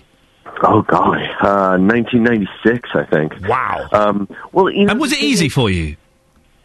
Well, yeah, I suppose I, I, I think at the time, yes, because I was just sick of it. I was I found the whole thing kind of depressing. I mean, I, I think if you think about it, it, you know, periods of lots of television watching can can often be, you know, you are often times in your life where you, you you weren't terribly happy. But but it's um it's it's simpler than that. It's just that the the longer you go without watching television, the more alien the idea is. You know, it's it's kind of like if you watch if you watch loads of television, the more uh, the more you depend on that. If you stop watching television, the more you you you just kind of don't think of watching television. So, you know, it's kind of addictive either way. You either get addicted to TV or you get addicted to not watching TV. It's funny, 10 years ago, I would have laughed in your face, sir. But as I'm getting older and now I've got kids, I'm kind of. d- d- i- We watch hardly any TV now. We're very selective about what we do watch. Uh, I- I'm kind of com- coming round to your way of thinking. A, a TV in a kid's bedroom, David, can, can that be harmful? Yeah, well, I mean, I think this study isn't the first to show that um, there are health effects, uh, especially with regards to children and watching TV. Um, the, for a long time now, the American Academy of Pediatrics has recommended that no child under two should be watching TV. There's been links to uh, delayed acquisition of speech. There's the occasional study linking it to uh, attention deficit disorder, although I can't, re- I, I don't know, they haven't really proved that one yet. But, but I, I think I, I would make a simpler point. Um, e- sort of alongside the, the public health angle. And, and the point I would make is just that one of the many things that we're teaching kids is a very important thing is how to deal with unstructured time. So, you know, you come home, bored, empty room, what do you do? And um, that moment, you know, like boredom, it's kind of like this miniature existential crisis. You, how you answer that question is eh, is a lot about who you are. You know, how you answer that. You know, I'm bored. I'm I'm in my room full of toys. hmm, what do I feel like doing? What what do I want to do now? That's the question you have to answer over and over. And and if you if you learn how to answer that, you get better at it. You you know, boredom doesn't scare you because you know there's the thing on the other side of it. You get you get you get to know yourself and, and how to how what you want to do in life, and and that's these are all very important things to teach children. If, we, if we give them a, a TV and put it in a room, Yeah. first of all, I'd say you know the whole thing about you know uh, I'm I'm sitting with my children and helping them you know make viewing decisions. I mean that whole thing goes out the window. But but the other thing that happens is you know we're teaching kids a lesson. We are teaching them that the minute you're bored, you need I don't know celebrities and brightly colored things to entertain you, and and that boredom is scary, and you need these devices to help you through that. I, and that's the bit I think is a, is probably not a good thing to teach kids. David, uh, stay there because we've got uh, Emma on the line. Emma's from Stevenage. Morning, Emma. Good morning, Iain. You've got kids, have you? I have. You know, I've got children. Okay, well, they're not mine, are they? uh, and, and how old are they, Emma? Well, Gracie's ten, and she's had a telly since she was three. Toby is six, and he's had a telly since three. Gracie is on the gifted and talented register. She's highly um, illiterate. Uh, she's illiterate. Uh, she's not illiterate. She's very intelligent, Iain. Right, sorry, you, I thought you said illiterate. Yes, just clarifying, yes. Um, she's had a telly ever since she was three. She doesn't watch any reality shows. She thinks, like the rest of us, they're a load of rubbish anyway. Whoa, whoa, whoa, whoa. She, she's had a TV in her bedroom since she was three. Three, yeah. And we've just, we upgraded it last year to a widescreen with a DVD player. She uses it, um, she does it to help you do your Strictly. Right. Um, neither of my children are. I feel responsible now. anything what that silly man from America says they are. Well, no, don't, don't, don't, don't be. I, I, I- I'm kind of on David's side on this. I would say at, at three. Is it true you've got an 18 month old who's going to get have. one? Who's going to have a, She's going to get one. a, a TV in the bedroom at 18 months? Yeah, it may be in the bedroom, but it won't be on. Oh, you will. She, if if if she needs to have, she'll have nursery rhymes that are on there teaching her her alphabet, her, her numbers, which we do as a family anyway. But if it settles her down and so she can have a sleep, all full well. I so- think that's a great idea. Hang on a second. Hang on a second. I'm, I'm, I, is this a wind up? You're going to have. You've got an 18 month old. and You're going to have a TV in the bedroom so that she can fall asleep watching the TV. No, it's not for her to. She's in a copter. She won't be able to see it. So it's just in the background playing music, which we have stereos all in our bedrooms, and it's just. All right. Let's see. Let's tool. let's uh, see what David from uh, White Dot thinks of this. David. Wally.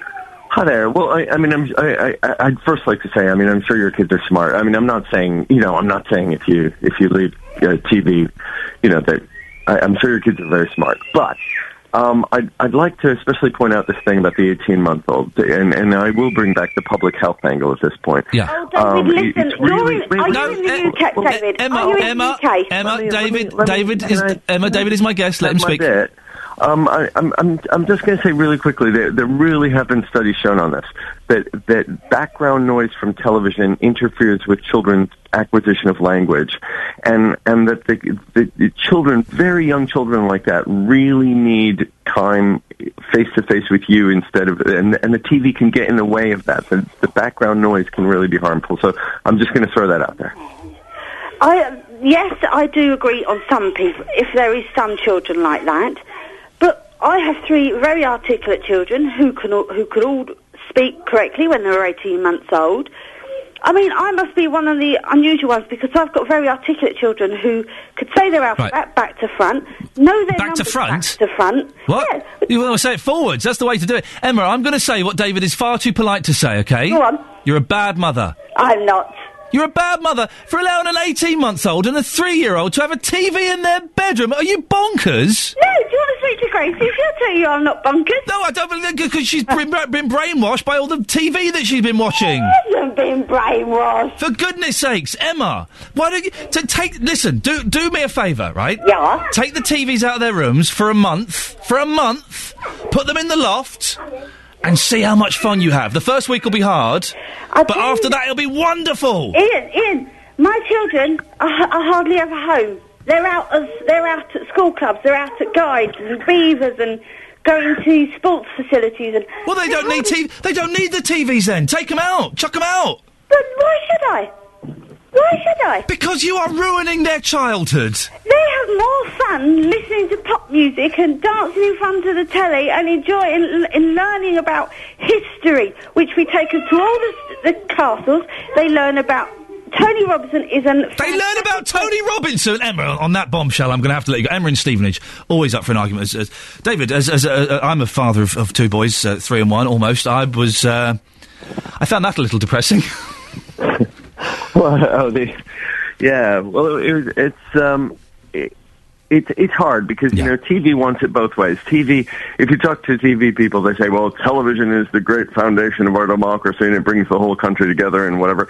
Um, and then if you if you hit them with any kind of real argument against TV, and and there really are arguments out there, and the public health thing isn't small.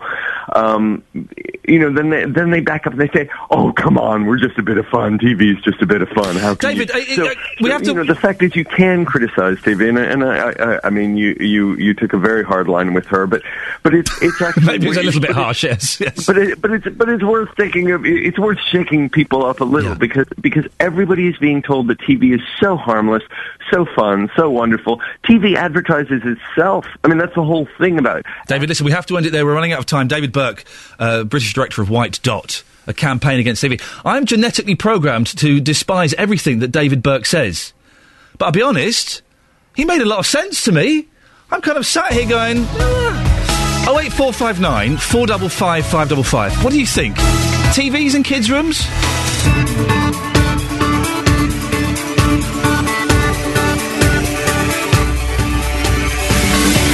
Morning, lots in the last hour of the show. Lots coming up in the last hour, and as always, uh, would, would love your input on this. Some serious stuff, some not quite so serious stuff, bits and pieces, including you'll see protesters at Watford Junction and Wolverton train stations today. They're unhappy about planned fare increases. The cost of uh, the high cost of train travel is it going to make you rethink your travelling? And have you been in an accident where the driver claimed they'd suffered whiplash? Well, the government will unveil plans to reduce the huge number of whiplash claims which have been pushing up car insurance premiums. Has this happened to you? We've all done it. We've all been in an accident, haven't we? And then, like a, a week later, a month later, in my case, a couple of years later, I've had a phone call from an insur- uh, from a, a solicitor saying, um, "Yeah, I believe you've had an accident. Uh, would you like to make a claim for injury? I'm not injured. Are you sure about that?" Oh wait, four five nine four double five five double five, and uh, uh, your best whiplash impressions. And also, we just heard there from Emma in Stevenage. She told me she's about to buy her eighteen-month-old child a TV for her bedroom. I'll say it. If you've got kids under the age of 15 with TVs in their bedrooms, you're a bad parent. It's just not acceptable, is it? Maybe you completely disagree with me. 08459 455 555. Send a text. 81333, start your text 3CR. Or do go and have an argument on the Facebook page. You've been doing this the last couple of weeks. It, it's kind of happened spontaneously, and, we love reading it. Facebook.com forward slash BBC3CR. Go and have a Barney with the other listeners. Get, play, play nice, play friendly, no personal insults. People, we have the power to ban and block, but go and have a little argument on there. BBC Three Counties Radio.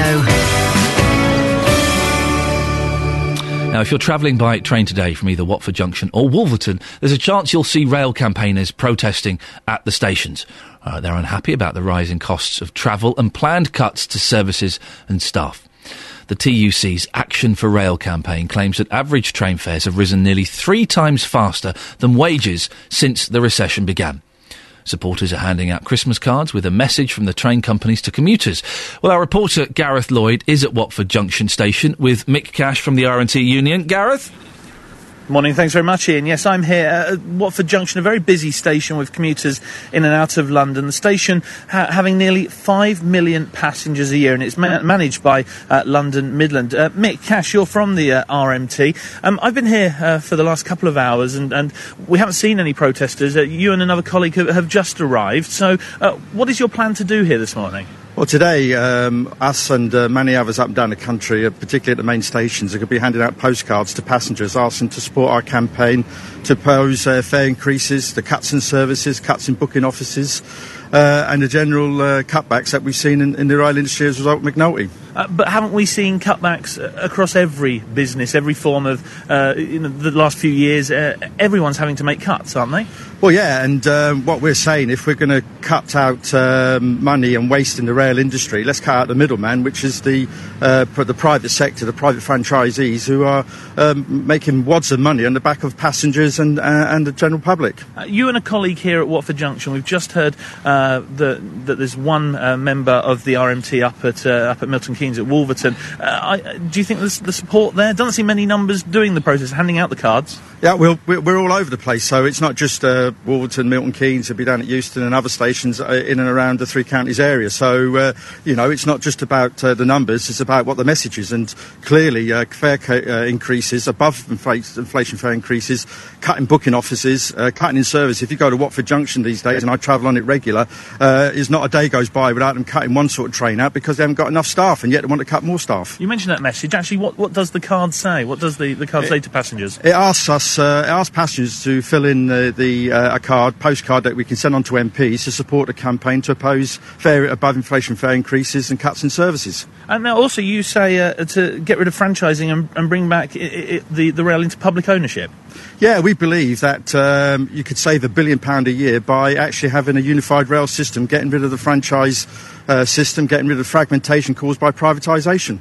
Completely nationalising the railways then? Yeah, re- yeah, renationalise it. It's not a dirty word. It's the right way. It actually would save a billion pounds, as you said, and just put that into context. If you uh, took a billion pound off the fare box, you're talking somewhere in the region 18% uh, decrease in fares, which ain't a bad thing to have, is it, these days? Oh, in January, the, the 4% rise in, in, in train fare. It, your protest today, isn't it just quite simply people are going to agree with you because they don't want their prices to go up? Well, they shouldn't have the prices to go up. That's what we're arguing. And actually, it's, it's uh, 4%, and I've heard figures of fi- 6 7% on average, um, and be, there'll be a, a wider range than that. Um, but the reality is this, this is on the top of previous uh, January fare increases. Last five or six years, you've seen well above inflation fare increases, so it's accumulated over the last few years, and that's all because of privatisation. Uh, but nationalisation will cost us more money somewhere else, though, won't it? Not necessarily. As we said earlier on, there's a lot of waste and inefficiency and costs associated with privatisation. Uh, and actually, if you got rid of the private sector, got rid of franchisation, uh, and the costs associated with privatisation, you could save up to a billion pound a year. Thank you very much for joining us this morning. Mick Cash there from the RMT here at Watford Junction Station. Gareth, thank you very much indeed. Oh eight four five nine four double five five double five. What do you think? Have, have they got a point? Train fares are going to go up. They're always going to go up. Nationalisation. Uh, I don't know enough about it. It, it sounds to me that, that, that a step backwards, but I don't know. Uh, Ray from Milton Keynes is uh, on the line. Morning, Ray. Morning, sir. Uh, what, what do you make about these these train protests? Have you have you seen any of them today? Yeah, um, I, well, we do a taxi service in Milton Keynes. I just shot somebody at Wolverton Station. Yep. Obviously, I, you know, you, you gave us the news earlier, so I was on the lookout for the all the protesters, and there's one. Sorry. There's one. Oh. One person. Uh, he's standing by the uh, main entrance to the car park and just walking up and down every now and then in front of cars. I'm assuming just to try and be uh, annoying, just slow cars down. Uh, and he's handing out leaflets, like the other chap said. Uh, I'm in the car, so I didn't get one. But um, yeah, that's what he's doing. so not, not not throngs of people there, just just the one fella. Just the one fella. Do you think they've got a point though, Ray? Train fares are going up and up and up. If you're working a cab firm that, that, that goes to train stations, you could lose work if people less Yeah. people use the trains. I mean, it, it's the same. It's the same thing all the time. When people will always find an alternative to go, uh, they will always find some friend to go with, or whatever it may be. Uh, but it, it's. It, I used to commute from Wolverton Station years ago down into London. Um, when it, it wasn't too bad. I never got a season ticket, but I can just imagine you hear st- horrendous stories of how much people are paying out for these fares. And what are they getting for it? Are they getting the service? Are they getting the? They don't get seats very often. Well, I used, I used to stand the whole way. I used to take my bike into the guards van. That tells you how long ago it was. Hey. And yes, and uh, Steam powered. We used to. St- oh, it was lovely. And we used to stand and all this business. So it was not. It was not good. But it's got to be worse now. Ray, can I go off on a slight tangent? This, this morning we're talking about whiplash. And, I- and being, a, being a driver, you're a professional driver, you, you get get driven around a lot. Have you ever uh, had a bump and suffered whiplash? Yeah, um, in January, I had, a, I had a lovely accident down by the station, Milton Keynes Station. This chap decided to pull out right in front of us, and it's taken me until just last month now to get any comp. I haven't had it yet. Yeah. I've had the letters to say, I've, but it took me all that time. And how much money are you getting? Oh, about four and a half grand. Oh, that's not bad though, is it, Ray? That's not bad for a bit of a stiff neck. But it, but it wasn't. Oh no! I mean, my life has changed dramatically. Really? Arms, the whiplash thing. I'm not sure what whiplash is. Yeah. Dare say, if you've got it, you'd know. But I, I didn't suffer. He, we, we teed him. He pulled out. We sort of teed him into his driver's door. So, and I, you know, my arms because they took the full brunt of the force. You see, my arms on the steering wheel. So it's my shoulders and what have you. But the neck itself, it's still sore. Yeah. It's still sore, but. Ray, are you married? Yes. Right. Okay, just go with me on this one. Go with me on it for a second, okay? Imagine your missus, Mrs. Ray, it wants you to put up some shelves, and to be honest, you want to watch the football that's on, right? Yeah. So the excuse you, you couldn't just say, listen, listen, Mrs. Ray, I'm watching the football. You you could play on the damaged neck a little bit, couldn't you? Oh, easy, easy. Could you give us? Could you just give us that kind of painful whiplash, damaged neck noise that you'd make to get out of putting up some shelves if your wife asked you to? Oh, oh, oh, I can't move. I just that hammer's too heavy. Hang on a minute. Oh, I've got to sit down. Get me a cup of tea quickly. oh, Ray, you're a good sport. Thank you, Ray from Milton Keynes. Now that that's a professional. Did you know what, separates him the, the, the wheat from the chaff? There, last line. Get me a cup of tea quickly. He's a genius. Ray from Milton Keynes, you're a good sport. Thank you very much. I hope your neck does get better. Uh, talking about TVs in bedrooms for kids. Uh, we just spoke to Emma in Stevenage, whose three-year-old has one. Eighteen-month-old is going to have a TV in their bedroom. I think if you get kids under fifteen got a TV in their bedroom, bad parents. I haven't got a TV in my bedroom. I had one until about four years ago, five years ago, and I used to play Nintendo N64 up there. And my, my my wife and I went, let's try getting rid of it. Wonderful, wonderful. Uh, text April says my son is four in February. No TV in bedroom. Never will have. Bedrooms are for sleeping, dressing, and adult pursuits. Is that like trivial pursuits, but a bit naughtier? Uh, Mark says my daughter is four years old and has a telly in her room. When she has friends round, they watch DVDs. Rock sausage. My boy has uh, has had a TV in his room since he was four. Wow. Jackie and Hitchin, my youngest, are 10 and 11. No TV in the bedroom now or any time soon. It stops them interacting as a family and they learn about sharing. Um, someone who hasn't watched TV in 16 years is the last person to be telling other people not to watch it. Sounds a bit Mary Whitehouse. Helen in Ampthill. My daughter was not allowed a TV in her room until last Christmas. She was 15. I wanted to make sure I could monitor and limit her viewing. She now stays up later than me, so I don't know what she watches. She's nearly 17. Ah, 17, 16, 17. I don't mind so much. Kids are supposed to be rebelling and are supposed to be tired and are supposed to be staying up late. Below 15, uh-uh. Nick in Hitchin says, Iain, I haven't had a, a telly for four years. I won't get one. I, make a, I made a conscious decision to go without one after I got divorced. My ex spent many hours watching so much trash like The X Factor, Strictly, and depressing soaps like Corrie and EastEnders. I get out and about. I don't miss the telly at all. Nick in Hitchin. 81333. Start your text 3CR. I d- we don't watch much. There, the thing is, there is are some brilliant, brilliant TV programmes. I mentioned Breaking Bad. If you like kind of dark, bleak programs that are wonderfully written and acted, go and watch Breaking Bad. It's fantastic. There are programs like that that I think are art. There is also a lot of guff, though. A lot of guff. Seriously. Sorry, there was almost a delay there. I was talking um, uh, the, the socks for tyres. I'll explain all in a second. It's 8.16. We've got a. People are wondering, well, oh, the new tra- new new trails, new jingles. We've got a new boy in. Yes, and he's he's he's well, he's doing that thing. Whenever you start a new job, I did it here for the first couple of weeks. Oh, keen, keen, keen, keen, keen, keen, keen. by, by by week three, uh, I was the same, exactly the same. Do you think he'll just give up? Yeah, week three. yeah, whatever, whatever. Jonathan Vernon Smith is here. You were the gentleman I was talking to about um, sock wheel socks because Snow socks. Snow socks. Because car socks. Car socks. Because I was stuck in my car last night. My car broke down miles from anywhere with my little boy. My phone had died. Horrible. Uh, horrible. I had to walk for miles to go and get a cab so that we could I could take him home. Dropped him off. Charged up my phone. Got a cab back to my car. Waited for the uh, AA for an hour. I sat in my car with a blanket over me, shivering. Oh dear. So cold. cold. It was so cold. Uh, and you were saying, uh, good, I had a blankie, Yes. but then you're going through the list of other things I should have in my yes, car. Yes, you should always have in your car at this time of year, as we approach Christmas and the snowy weather. Yes. you should always have your wellies in the boot. Mm-hmm. You should always have Wellies in the boot, clever. nice warm blanket. Yes, and if possible, a shovel in case you get stuck, so you can dig your way out. no, listen, I'm never going to dig my way out. If I if it comes to the point where a shovel is required, I'm walking. I'm going. Really? Yeah, I've abandoned my car before in the snow. I find it quite exciting when you have to abandon the car. Oh no! Yeah, I'm thinking of getting these snow socks. So what do they do then? They go on the wheel. I don't quite know. I saw them the other day in a well-known uh, motoring company.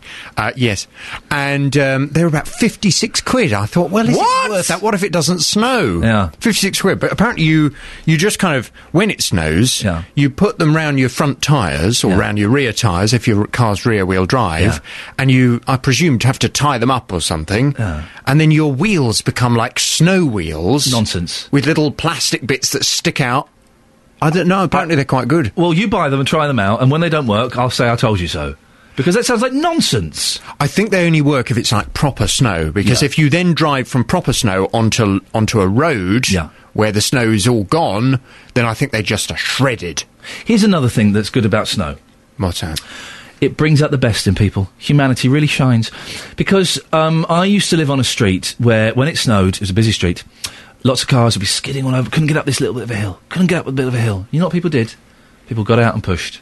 People got out of their cars, got out of their homes, got out of their wheelchairs, and they pushed. They pushed those cars. Do you know what happened to me last year? I pushed a car. It was his family, and I was just walking on my own, so I gave them a Already push. this is the best story I've ever heard. they were in a rear-wheel drive car, and I, I pushed them. and suddenly the car, it caught a whole load of snow, which went straight in my face, and then the car caught traction, and it drove off. They didn't even thank me. I was flat on my face. What did you want, a tip or something? well, I thought at least they'd wind the window down and say, thanks very much. They can't stop. didn't. They, just whizzed off, left me lying on the floor with a face full of snow. They can't stop in case they have to do it again. I hate those people. Coming up on the big phone in this morning at oh, nine. made me cry. Do only greedy liars put in whiplash claims? As you've been discussing this morning, there are plans to, clamp, to clamp down on the number of bogus whiplash claims. The Justice Secretary Chris Grayling is to outline measures which include doctors oh, needing a special licence to approve whiplash payouts. Whiplash claims are said to cost the average motorist around £90 extra on their insurance premiums every year. So from nine this morning, you're properly crying, You aren't are you? really on form this morning, Jonathan. From nine, do only greedy liars put in whiplash claims? I want your views and your stories, please. Oh eight four five nine four double five five double five. Greedy liars. Greedy liars. Well, aren't they all greedy liars? Well, listen, have a listen to this. We've had, we've had people now. Some of these people you're about to hear have genuinely got whiplash. Okay. and some of them haven't. See if you can spot. I've got to find out which one's which. You've got to spot which one's which. Well, have a listen to this. Oh, let me just get out of my. Oh, oh. No, she's a liar. Oh. Let's catch a ball. Greedy, liar. greedy liar. Ooh, uh, He's a greedy liar. Whiplash.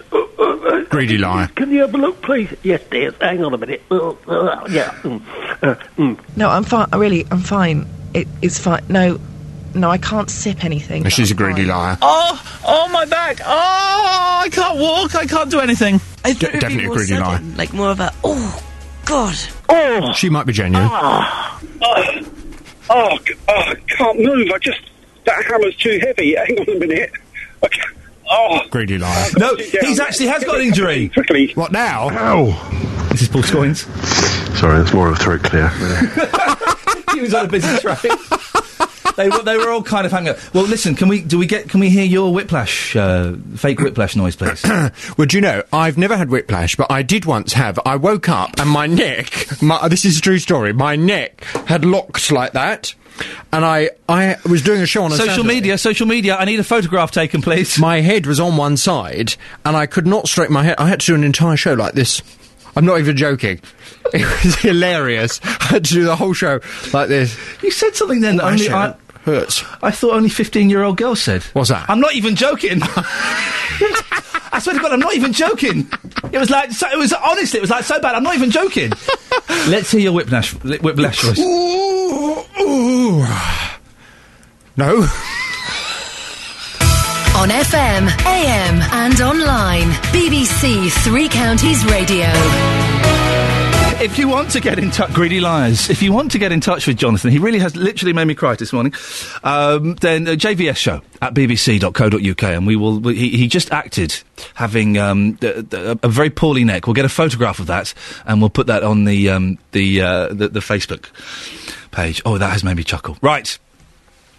Whiplash. It's the, the who'd have thought when this was mentioned yesterday? We thought this would be a nice little story. Who'd have thought it'd be the main thrust for pretty much six hours straight on BBC Three Counties Radio? The government. uh, The reason we're talking about it is because the government will meet today to work out how to make it harder for people to profit from bogus claims for this kind of injury. The Ministry of Justice say they want to stop the growth of compensation culture in England and Wales. We can speak now to uh, Gary from Flitwick. Morning, Gary. Hi, good morning. The, the, whiplash, is it a myth? It's definitely not. I, I can sort of understand people laughing and joking about it because before I had whiplash, I thought it was a bit of a joke, but um, it certainly isn't. I've sort of lived with it for um, two and a half years now. Wow, how, how did you get injured? Oh, it was a car accident, and I was driving along um, the A6, and a, a young student pulled out, and my son and my, myself were in the car, and he hit my car from the side. It was about eighty-eight thousand pounds worth of damage. sorry, uh, hang on. It was how much? Eight thousand pounds worth of damage to the car. Wowzers! And how old? How old was your boy? Uh, he was he's uh, two years. Wow, that must have been worrying. And, and is, is he okay? Was everything all right with him? He, yes, he seems to be. Yes, he seems to be fine. He, he would have been one of those super protective seats, wouldn't he? That, that kids get. So that would have would have absorbed it uh, quite a bit, I'd imagine. Yes. So you you were you injured straight away? Did you know immediately there was something wrong? Was it a, a delayed reaction? No, initially I just felt a bit of pain and a bit stiff, and I thought, oh, it's fine. And, and when the paramedics were on site, they said, "Do you want to go to the hospital?" And I said, "No, no, I'm absolutely fine. I'll just take my son to the hospital to have him checked out." And I, and I thought I was absolutely fine. It is. There is uh, uh, uh, for anyone who's, who's uh, unfortunate enough to have been in a, a car crash. There is an adrenaline rush, isn't there, that can kind of, I would imagine, mask any physical injuries you might have sustained. Oh, definitely, definitely, yes. So you went to the, the you took your son to the hospital. At what point did you notice that actually things weren't quite right with you? It was probably about two weeks later that I, I noticed that um, I started to have a pain down my neck, and I and my I couldn't lift up my arm. It was like a pain that was going through it. And you've got it now, two and a, two odd years later. How does what, how bad did it get? What was what was the, the, the what was it at its worst? At, at the worst, it was for about three months. I couldn't pick up anything. I couldn't pick up my son. I couldn't, do, you know, I couldn't pick up my daughter. There's lots of things that I couldn't do. Um, and every night I went to bed, I, I had to buy a special pillow. I changed the bed. You know, we bought a new bed to make sure that I could sleep better. Um, so it was really painful. Um, but I've been going for physio for about two years now, and at least now it's a lot bearable. So you know, in the morning I know that I'm going to have pain, and I sort of just deal with it. But And is it is it going to be completely gone at any point, or are you going to be stuck with, with some pain for the rest of your life? I'm, I'm going to be stuck with some pain for the rest of my life. Um, It's completely gone. What do you think? Because we we, we have been talking about this. It is a serious thing, and my tongue has been slightly in my cheek. But but when when people mention whiplash, there is always, or quite often at least, the raising of the eyebrows and the oh whiplash. Is it? do, do, do you get people who think that you're faking? Uh, yes, I, I did, and and funny enough, I I used to be one of those people. Right. Um, I just think you know, I just think oh whiplash, it's all about the neck, and you know, people got a sore neck, but actually, um, there's a lot more to it than you know when you're living it. Then you realise there's a lot more to it than just this. What people think that it's a sore neck. Did you get money? Did you get money on the compensation? Uh, uh, it, it's a bit of a frustrating thing for me because um, I want to be fair. And, you know, I've sort of spoken to the insurance company. Um, I've had some MRI scans, and I've said to them, look, you know, the offer that they've originally made me, I don't think is fair considering, you know, the amount of physio I've had and everything. And um, it, it, continually speaking to them, they're saying, well, no, that's our offer. And then what I did is spoke to a solicitor just to get an idea, and she said that I should get double what they're offering, but she said that she would be making loads more than they'd be paying me out. And what I've tried to be every time is fair and say to them, look, I, I don't want to get involved with these solicitors, and I don't want to be a money-making racket. I just want to get paid out the money that I'm due. And um, the, the insurance company are just sticking by. So, So what, c- can I ask you what they've offered you?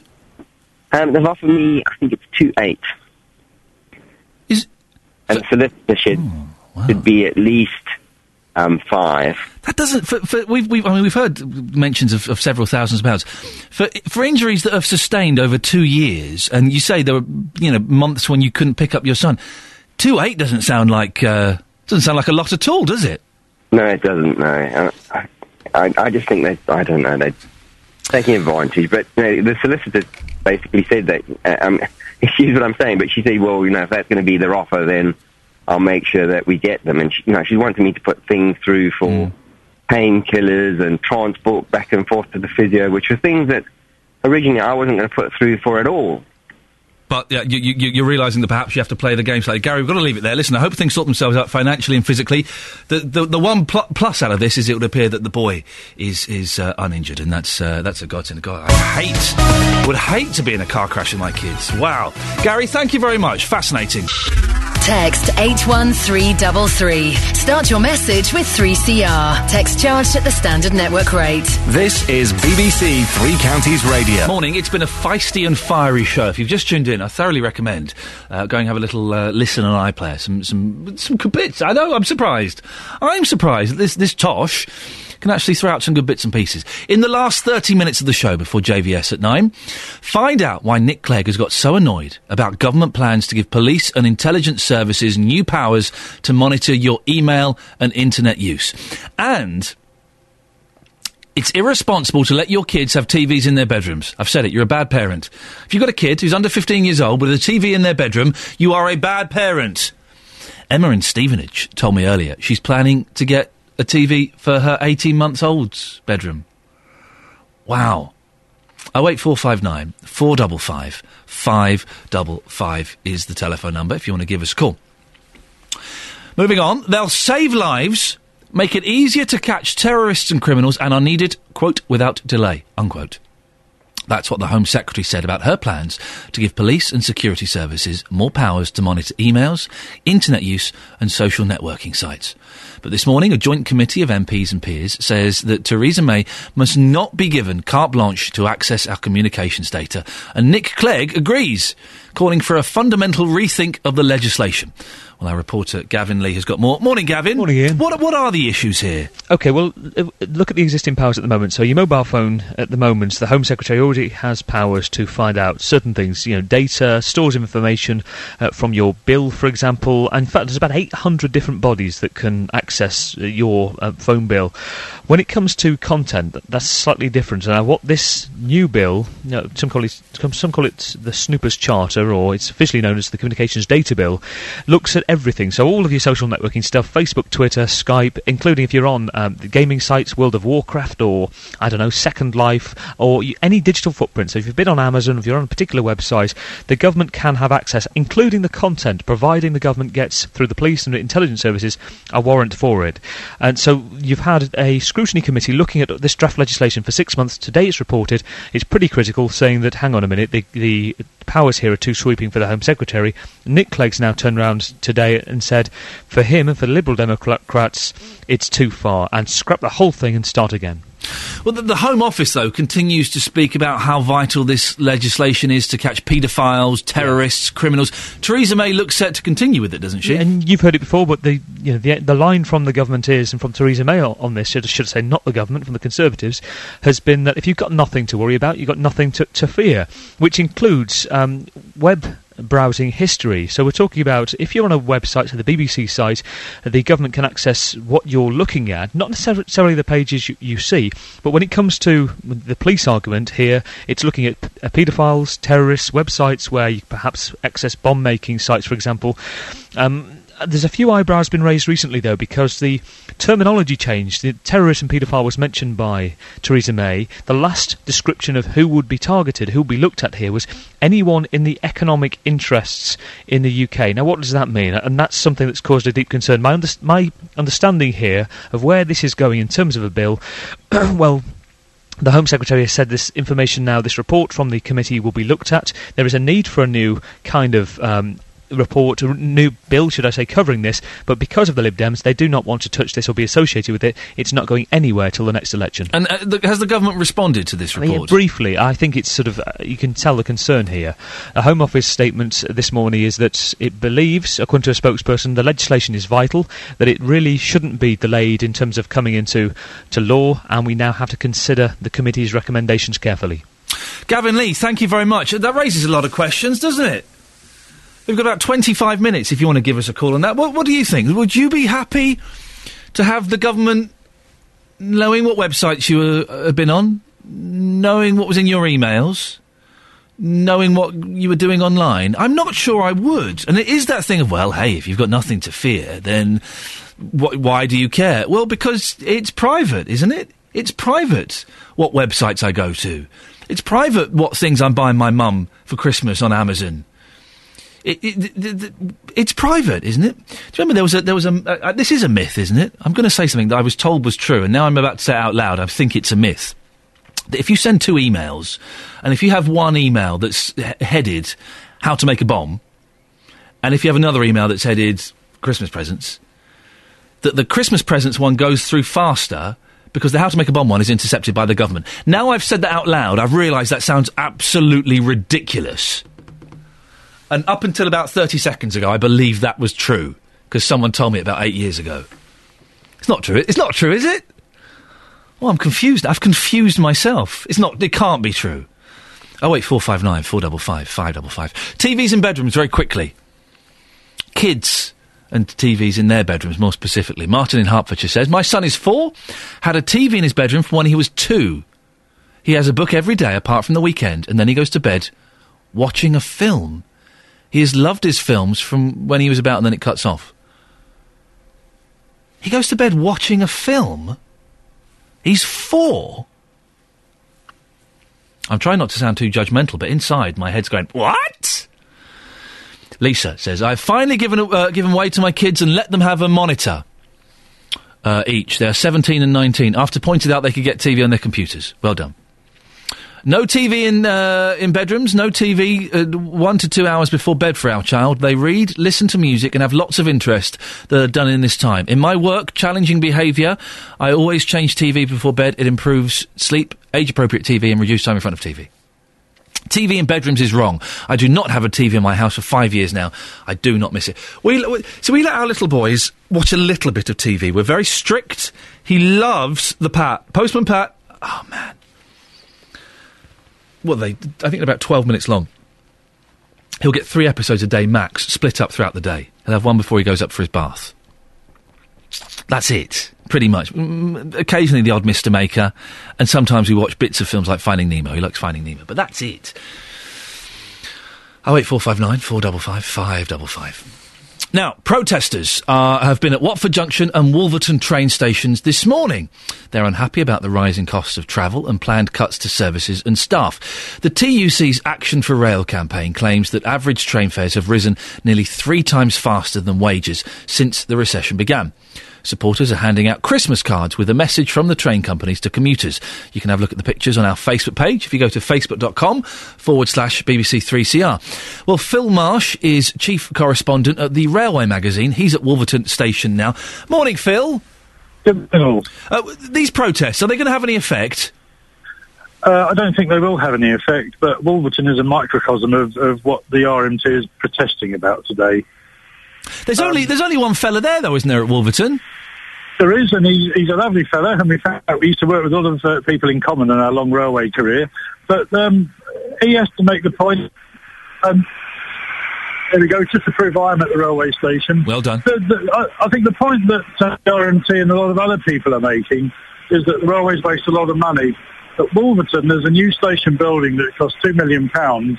It's going to be uh, running a year late before it opens, and all because London Midland Rail and the council can't agree on how to uh, lo- uh, where to put various uh, mains facilities, for example. Phil, the fella that you're with, the one protester at Wolverton train station, ha- what's the feedback been? And has he, has he had much uptake on these cards he's giving out? Have people given him support, or have they kind of told him to get stuffed? The, I I reckon that 50% of people are taking his cards. Right. But at the moment, because it's a building site here, he's directing people how to get onto the platform because the signage isn't too good. Right. okay. Well, he's, do- he's doing some good. and then the point of the cards is that people fill it in and send it to their MPs. That's correct, yes. But I think what everybody's got to remember that fares are going up. That's not good because wages aren't going up as much. In general, wages on the railways have, have rocketed since privatisation, and I can uh, tell you that from my experience.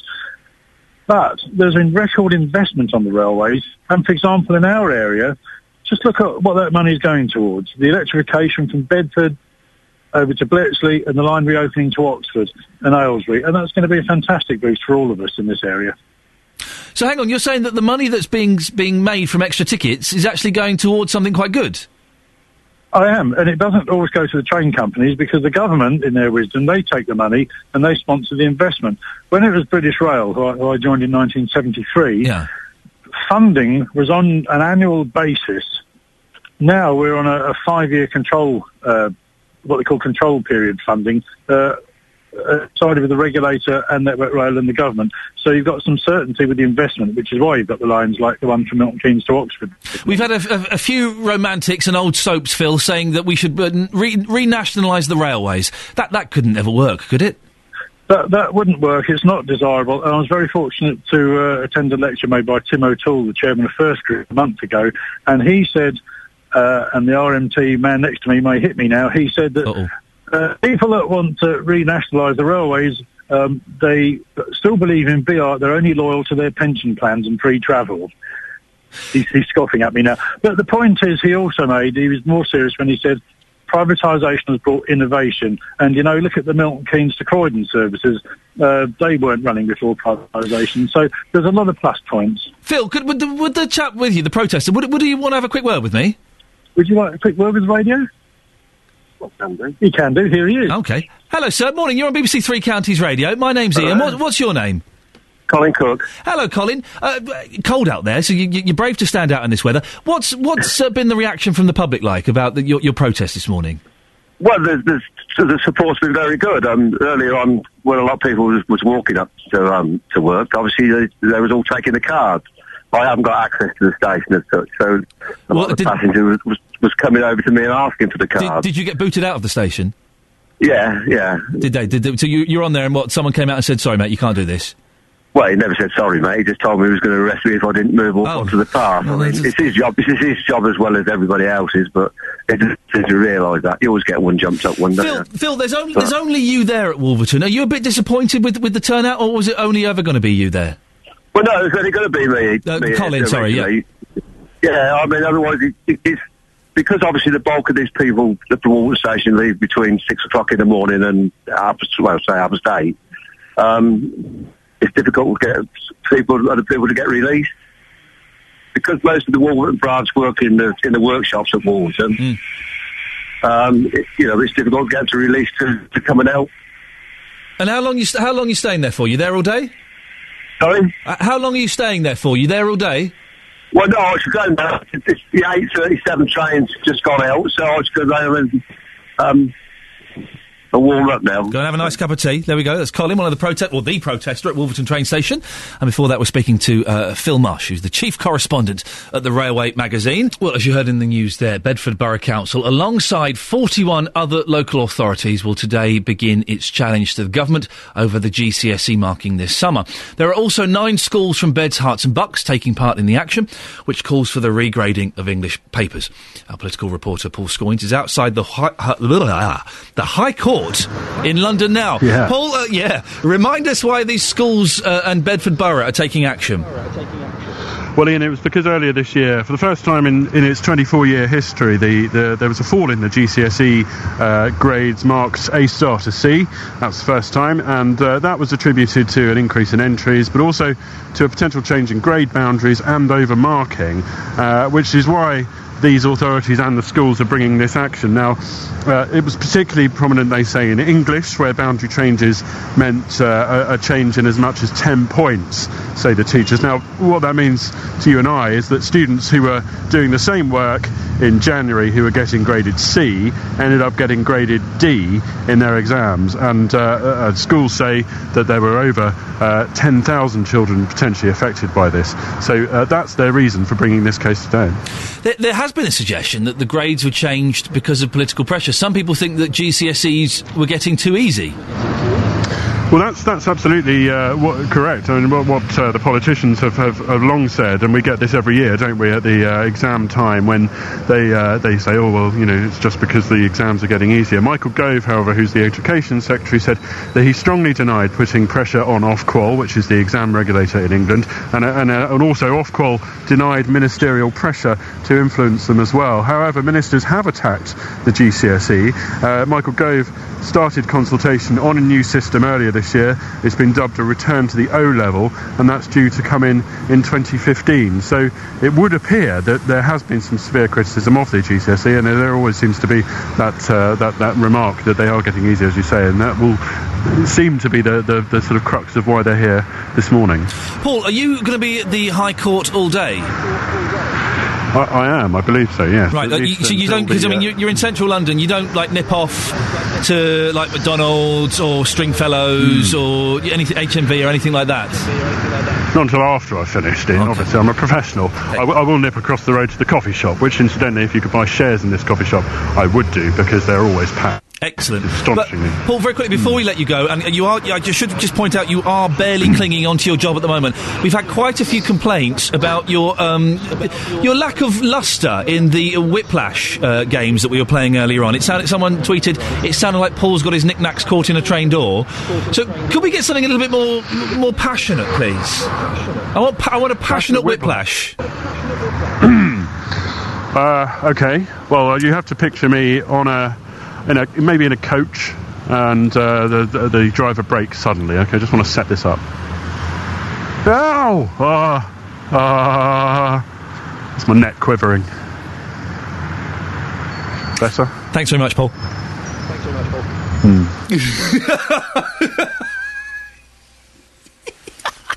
it was worth it. You know he's crying inside. He's crying inside. We'll, we'll play the, the, the full run of the uh, the excellent whiplash that we've had uh, earlier on. We were talking a few minutes ago to our reporter Gavin Lee about the, the being dubbed the Big Brother, uh, the Big Brother proposal, where the government could have more access to your emails, your online activity. They could know exactly what you're doing and when you're doing it. Uh, Anne in St Albans has called in. Good morning, Anne. Hello, Iain. What, what do you think of this plan? I think I, I, I greet it with grave concern, really. Why? Um, there's so much legislation that the government has tried to bring in over the past couple of years, only to find you've got to U-turn it afterwards because of the unforeseen consequences. And I think this probably comes into the same category. We just got over the um, the um, phone hacking scandal. Yeah. Uh, which, to me, this is just an extension of, p- of phone hacking, only it's computer hacking and everything else hacking. But it's the government doing it, not newspapers. We, we, we trust the government, don't we? Well, I think. Oh. Hang on while I suffer a whiplash.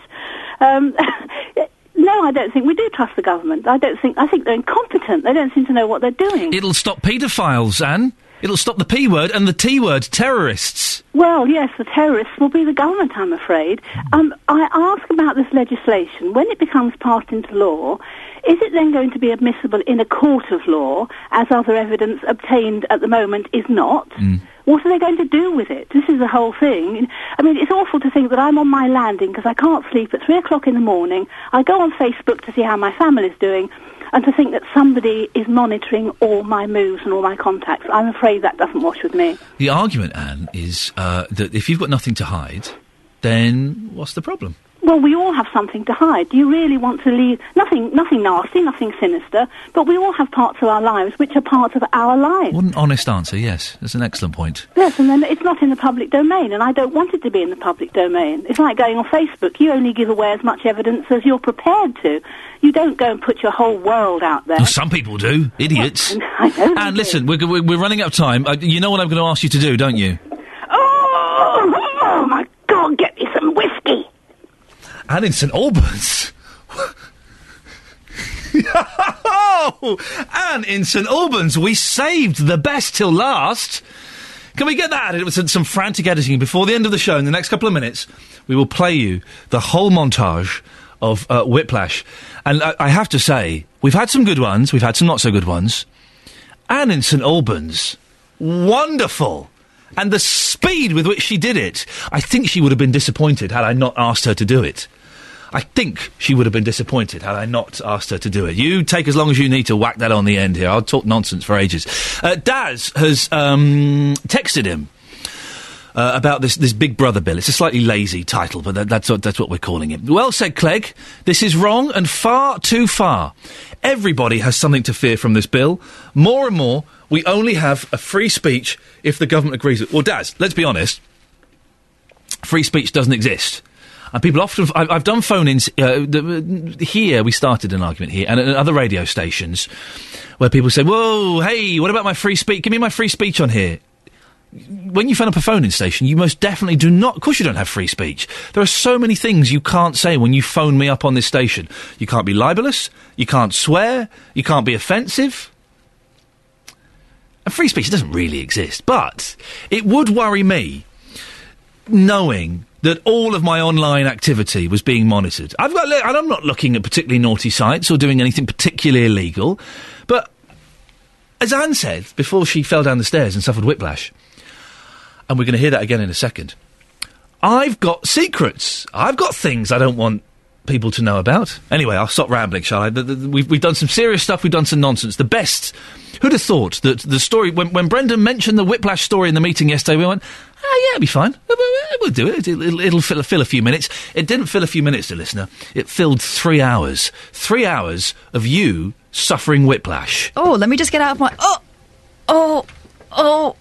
I think I might need medical assistance. Ooh, uh, oh, oh, doctor, I got whiplash. I think it is. Can you have a look, please? Yes, dear. Hang on a minute. Uh, yeah. Mm, uh, mm. No, I'm fine. Really, I'm fine. It, it's fine. No, no, I can't sip anything, but I'm fine. Oh, oh, my back. Oh, I can't walk. I can't do anything. I thought it'd be more sudden, like more of a, oh, God.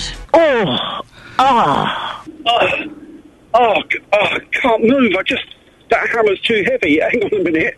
I ca- oh, oh, I've got to sit down. Get me a cup of tea quickly. Ow! Sorry, that's more of a throat clear. Ready? Ow! Ah! Ah! It's my neck quivering. Oh oh, oh, oh my God, get me some whiskey. Your licence fee paid for that. Thank you, everyone. You've been excellent sports. Thank you to everyone who called in today. Didn't we? We had a bit of fun. A little bit of fun. There's nothing wrong with that. Do stick around, though, following the Whiplash theme. Jonathan Vernon Smith. I'll be back tomorrow at 6. Ta ta. Getting Beds, Herts, and Bucks talking. This is BBC Three Counties Radio. Thank you, Iain.